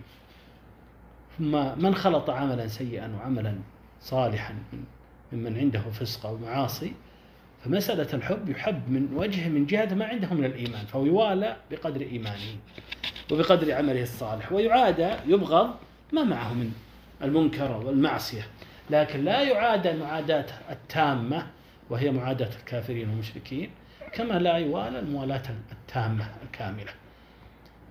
وأما مسألة المعاملة فكما ذكر الشيخ فهذه هذه أيضا آه، هذه فرع عن مسألة الحب والبغض. فهو يعامل بالإحسان بقدر ما عنده من الإيمان فيوالى به ويعامل به, به. ويغلظ عليه بقدر منكره بما يصلحه أو بما يزجر غيره بحسبها. وهذه مسائل دقيقة والحقيقة يعني تحتاج نظر عند التطبيق. فقد يزجر أو يهجر رجل طيب ولكن عنده شيء من المنكر ولا يعني هجره البراءة منه أو معاداته أو يعني تضليله أو تكفيره أو إلى آخره لكن زجرا لمنكره. أو لمعصيته أو لظلمه عبد من عباد الله فزجر بالهجر أو بالإغلاظ أو بنوع من الجفاء بما يصلحه أو بما يزجر غيره. وهذه مسائل يطول الكلام بها. نعم. قال فمن لم يراعي ما ذكرناه لم يكن على المنهج الأسنى يسير ويقتدي وضاعت نعم، حقوق نعم ذكر ابن القيم رحمه الله. قطعنا حد سم سم شيخ سم. ذكر ابن القيم رحمه جزاك الله خير. ذكر ابن القيم رحمه الله في آه، إغاثة اللهفان وكتاب عظيم كتاب عظيم إغاثة اللهفان. ذكر أن من تلبيس الشيطان على بعض الناس من أعطاه الله عز وجل حلما ورفقا ولين في طبعه فيحمله على مداهنة أهل الشر والفسوق وأهل البدع. من باب يعني أنه يعني هذا هذا الإسلام يدعو إلى إلى الرفق وإلى اللين قال وبعض الناس أعطاه الله غلظة وقوة في طبعه فيدخل الشيطان عليه من هذا الطابع فيهجر من لا يستحق الهجر أو يعادي من لا يستحق المعاداة. فالحب والبغض يا إخواني ما لا لا تحكم الذوق فيه. كما انك لا تحكم غير ذلك من مسائل الدين. وأيضا الهجر والزجر لا تحكم المزاج والرأي والنفسية فيه. ما هو بنفسيات هو عبادة دين. فحب في الله. يقول ابن عباس يقول من حب في الله وأبغض في الله وعاد في الله ولا في الله قال وأعطى لله ومنع لله. هذه المعاملة فإنما تنال ولاية الله بذلك ولا ينال عبد طعم الإيمان حتى يكون كذلك ولو كثرت صلاة والصيام ولقد أصبحت عامة مؤاخاة الناس على أمر الدنيا أو كما قال رضي الله عنه وأرضاه فهذه مسألة يا إخوان عظيمة لا تجعل طبعك يتحكم في دينك. لا الدين هو اللي يهذب الطباع وليس الطباع هي التي تحكم الدين. هذه عادة أهل الجاهلية. أما أهل الإيمان فهم يتعلمون حتى يعلمون ويتحلمون يكون عندهم حلم يتصبرون ويتحلمون حتى يكون عندهم حلم يكون عندهم عفة كما ورد في الحديث عن رسول الله صلى الله عليه وسلم إنما التعلم علم بالتعلم إنما الحلم بالتحلم. ومن يتوقى الشر يوقى ومن يتحرى الخير يعطى نعم. الله عليك. قال وضاعت حقوق المسلمين لبعضهم على فمن لم؟ فمن لم يراع ما ذكرناه لم يكن على المنهج الأسنى يسير ويقتدي. وضاعت حقوق المسلمين لبعضهم على بعضهم في الدين دين محمد. يعني وص... إذا ما رعيت هذا اختلطت الأمور. كما هو حاصل للأسف عند بعض الناس. للأسف يعني. حبه وبغضه ليس لله. وإنما لأصحابه وأخوياه أو للشيخ اللي هو درس عليه أو للعوائد والسلوم أو للقبيلة أو للإقليم. لا لا هذا لا يجوز يا إخوان. نعم. وصار إلى دين الخوارج إذ غلوا ولم يهتدوا يوما إلى قول مرشد وهذا قليل من كثير فمن يرد من الخير منهاجا إليه ليهتدي. يعني الخوارج يريدون الناس كمل كمل الإيمان. من وقع في معصية فهو كافر ليس من أهل الإيمان. فأنت لا تتعامل مع الناس معاملة الخوارج. تريد الناس كمل في إيمانهم وكمل في أخلاقهم وكمل في في معاملتهم لك. فإذا وقعوا في زلة أو في خطيئة يعني لم يكن لهم حق هذا دين من؟ دين الخوارج. لكن أهل الإسلام لا دينهم وسط. يوالون في الله ويعادون في الله ويحبون المؤمن من وجه بمعنى إيمانه ويبغضون ما معه من منكر وخطيئة. نعم. قال وهذا قليل من كثير فمن يرد من الخير منهاجا إليه ليهتدي فيسأل أهل, فيسأل أهل العلم عن طرق الهدى لينجو من, لينجو, لينجو من حر الجحيم المؤبد ولا يتلقى العلم عن كل جاهل فيهلك بل يصبو إلى قول ملحد يقول وهذا قليل من كثير فمن يرد من الخير منهاجا إليه ليهتدي. يعني هو يقول الشيخ إحنا أعطيناكم إشارات. واللي يريد الخير يدل. عندك كتاب الله وعندك سنة رسوله صلى الله عليه وسلم عندك صحيح البخاري صحيح مسلم سنن أبي داود سنن الترمذي سنن ابن ماجه سنن النسائي مسند الإمام أحمد وغيره هذا العلم هنا. عندك الآثار التي جمعت عقائد السلف من الصحابة. عندك كتاب الشريعة الأجوري عندك كتاب السنة اللالكائي عندك اعتقاد أهل السنة جماعة اللالكائي عندك كتاب السنة بن عاصم وكتاب السنة لعبد الله بن الامام أحمد. ولبانها الكبرى لابن بطة وغيرها كثير جدا. العلم ها هنا العلم ختم اكتمل. وإنما نحن نهتدي بمن سلف نقتدي. ثم قال فيسأل أهل العلم عن طرق الهدى لينجو من حر الجحيم المؤبد. نعم يسأل أهل العلم ما يأخذ العلم يعني هو ما يجيد السباحة يقول والله أنا ما مستعين بصياد. أنا بنفسي لا أطب وأخذ السمكة. فتأخذ أكله قرش أو يغرق أنت مسك الدرب مع أوله مع الجادة المسلوكة اسأل أهل العلم. الله عز وجل قال فاسألوا أهل الذكر إن كنتم لا تعلمون. لا تقول بأخذ من حيث أخذوا ثم تغرق. هم كيف أخذوا؟ هم أخذوا عن من سلفهم. العلم رحم بين أهله. واعرف أهل العلم في زمنك. اعرف أهل السنة في زمنك. واعرف من ممن تأخذ العلم. ثم اعرف كيف تأخذ العلم. هذا لا يمكن إلا أن ترجع لأهل العلم. هم يدلونكم يعلمون كيف تأخذ العلم. ثم إذا تعلمت ونهلت من هؤلاء العلماء وعرفت الجادة المسلوكة التي سلكوها حتى أصبحوا علماء وصلت إلى الغاية. كما وصل بإذن الله عز وجل إذا أخلصت وصدقت. ثم قال ولا يتلقى العلم عن كل جاهل فيهلك بل يصبو إلى قول ملحد نعم حذرك من ضده من طرق الضلال. وأعظم طرق الضلال أن تأخذ العلم من أهل الجهل أو أهل الغواية. لذلك الإمام المجدد رحمه الله لما ذكر مسألة السمع والطاعة في الأصول الستة شوف التصنيف الشيخ قريبا من التصنيف. ذكر المسألة الرابعة قال معرفة العلم والعلماء والفقه والفقهاء ومن تشبه بهم وليس منهم. ليش؟ لأنه ما تعرف توحيدك ولا تعرف ولا يمكن أن يتم الاجتماع ولا السمع والطاعة إلا بالعلم ونفي الجهل. بالجهل أو أخذ العلم من غير أهله تضيع هذه المسائل. كذلك أنت لا يمكن أنك تصلح حالك وتؤدي حق الله عز وجل حق عباده إلا أن تأخذ العلم من أهله وتحذر من من أخذه من أهل الجهالة أو من أهل الغواية. نسأل الله أن يثبتنا وإياكم على الإيمان. والعلماء في زماننا الحمد لله متوافرون سواء الأحياء منهم أو من مات. والوصية دائما لنفسي ولكم اللجنة الدائمة للفتوى. احرصوا على ما يعني تراثهم من فتواهم وتقريراتهم سواء في مسائل العقائد أو غيرها. علماء جبال يا إخواني يوقعون خمسة ستة أحيانا يوقعون على فتوى. هذه فتوى سهلة.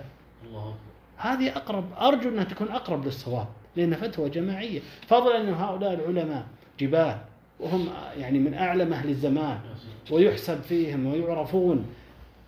يعرفهم من خبرهم أنهم من أتقى الناس يعني أعظمهم تحريا للتقوى والصواب والحق. ابن باز بن عثيمين توفوا رحمهم الله لكن تراثهم بين أيدينا صوتياتهم منشورة وكتبهم موجودة والأحياء لابد أن تزورهم وتطلب العلم عنهم تأخذ عنهم العلم. الشيخ صالح الفوزان وغيرهم من المشايخ كثر. كثر المشايخ تأخذ عنهم العلم وتتلقى عنهم السنة وتعرف عنهم أشياء مهمة. كما أنك تعرف دينك وأصول دينك هناك مسائل يغفل عنها طالب العلم عن أخذها من العلماء وهي المو... وهي العمل. أن تأخذ عنهم العلم لكن هناك مسألة ثانية يغفل عنها الناس. وهي العمل. الصحابة رضي الله عنهم الصحابة رضي الله عنهم كانوا يقولون كنا لا نتجاوز عشر آيات ابن عباس يقول إلا أخذنا ما فيها من العلم إيش؟ والعمل. أن تأخذ عن العلماء العلم. هذه يمكن ترى كثير يسهل عنه يقدر يأخذ هذا. يمسك اليوتيوب ويأخذ عنهم العلم. يقرأ الكتب ياخذ عنه لكن يريد العمل. من يأخذ عن العلماء العمل. العمل العبادة التقوى الحب البغض. كيف يحبون كيف يبغضون؟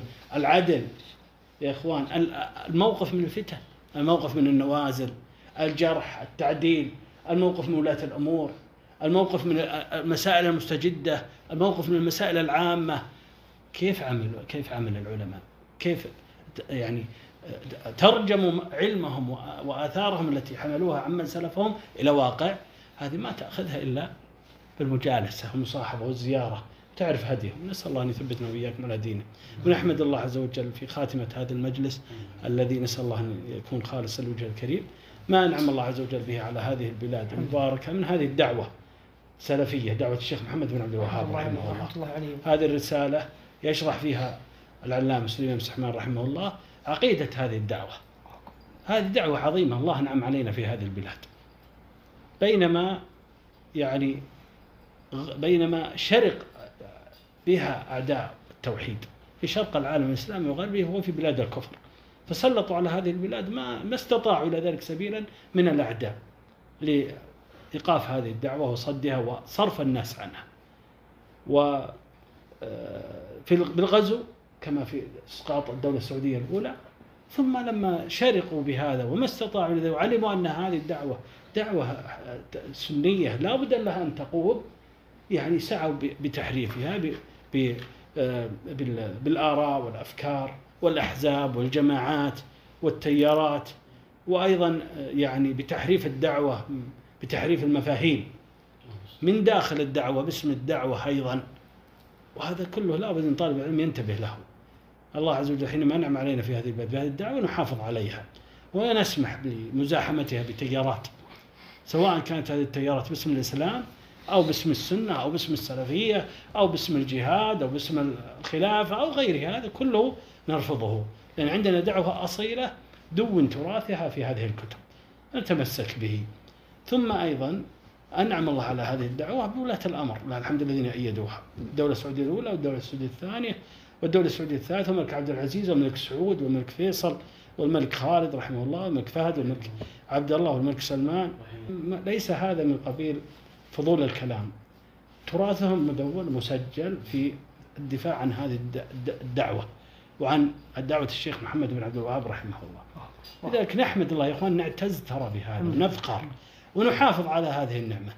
نحافظ بالعلم التعلم بالعمل والدعوة والصبر ونسأل الله الجميع التوفيق والثبات. نعم. حفظكم الله ورعاكم نسأل الله أن يثبت على دينه صلى الله على نبينا محمد. الله يفيد جزاك الله خير الله يبارك فيك.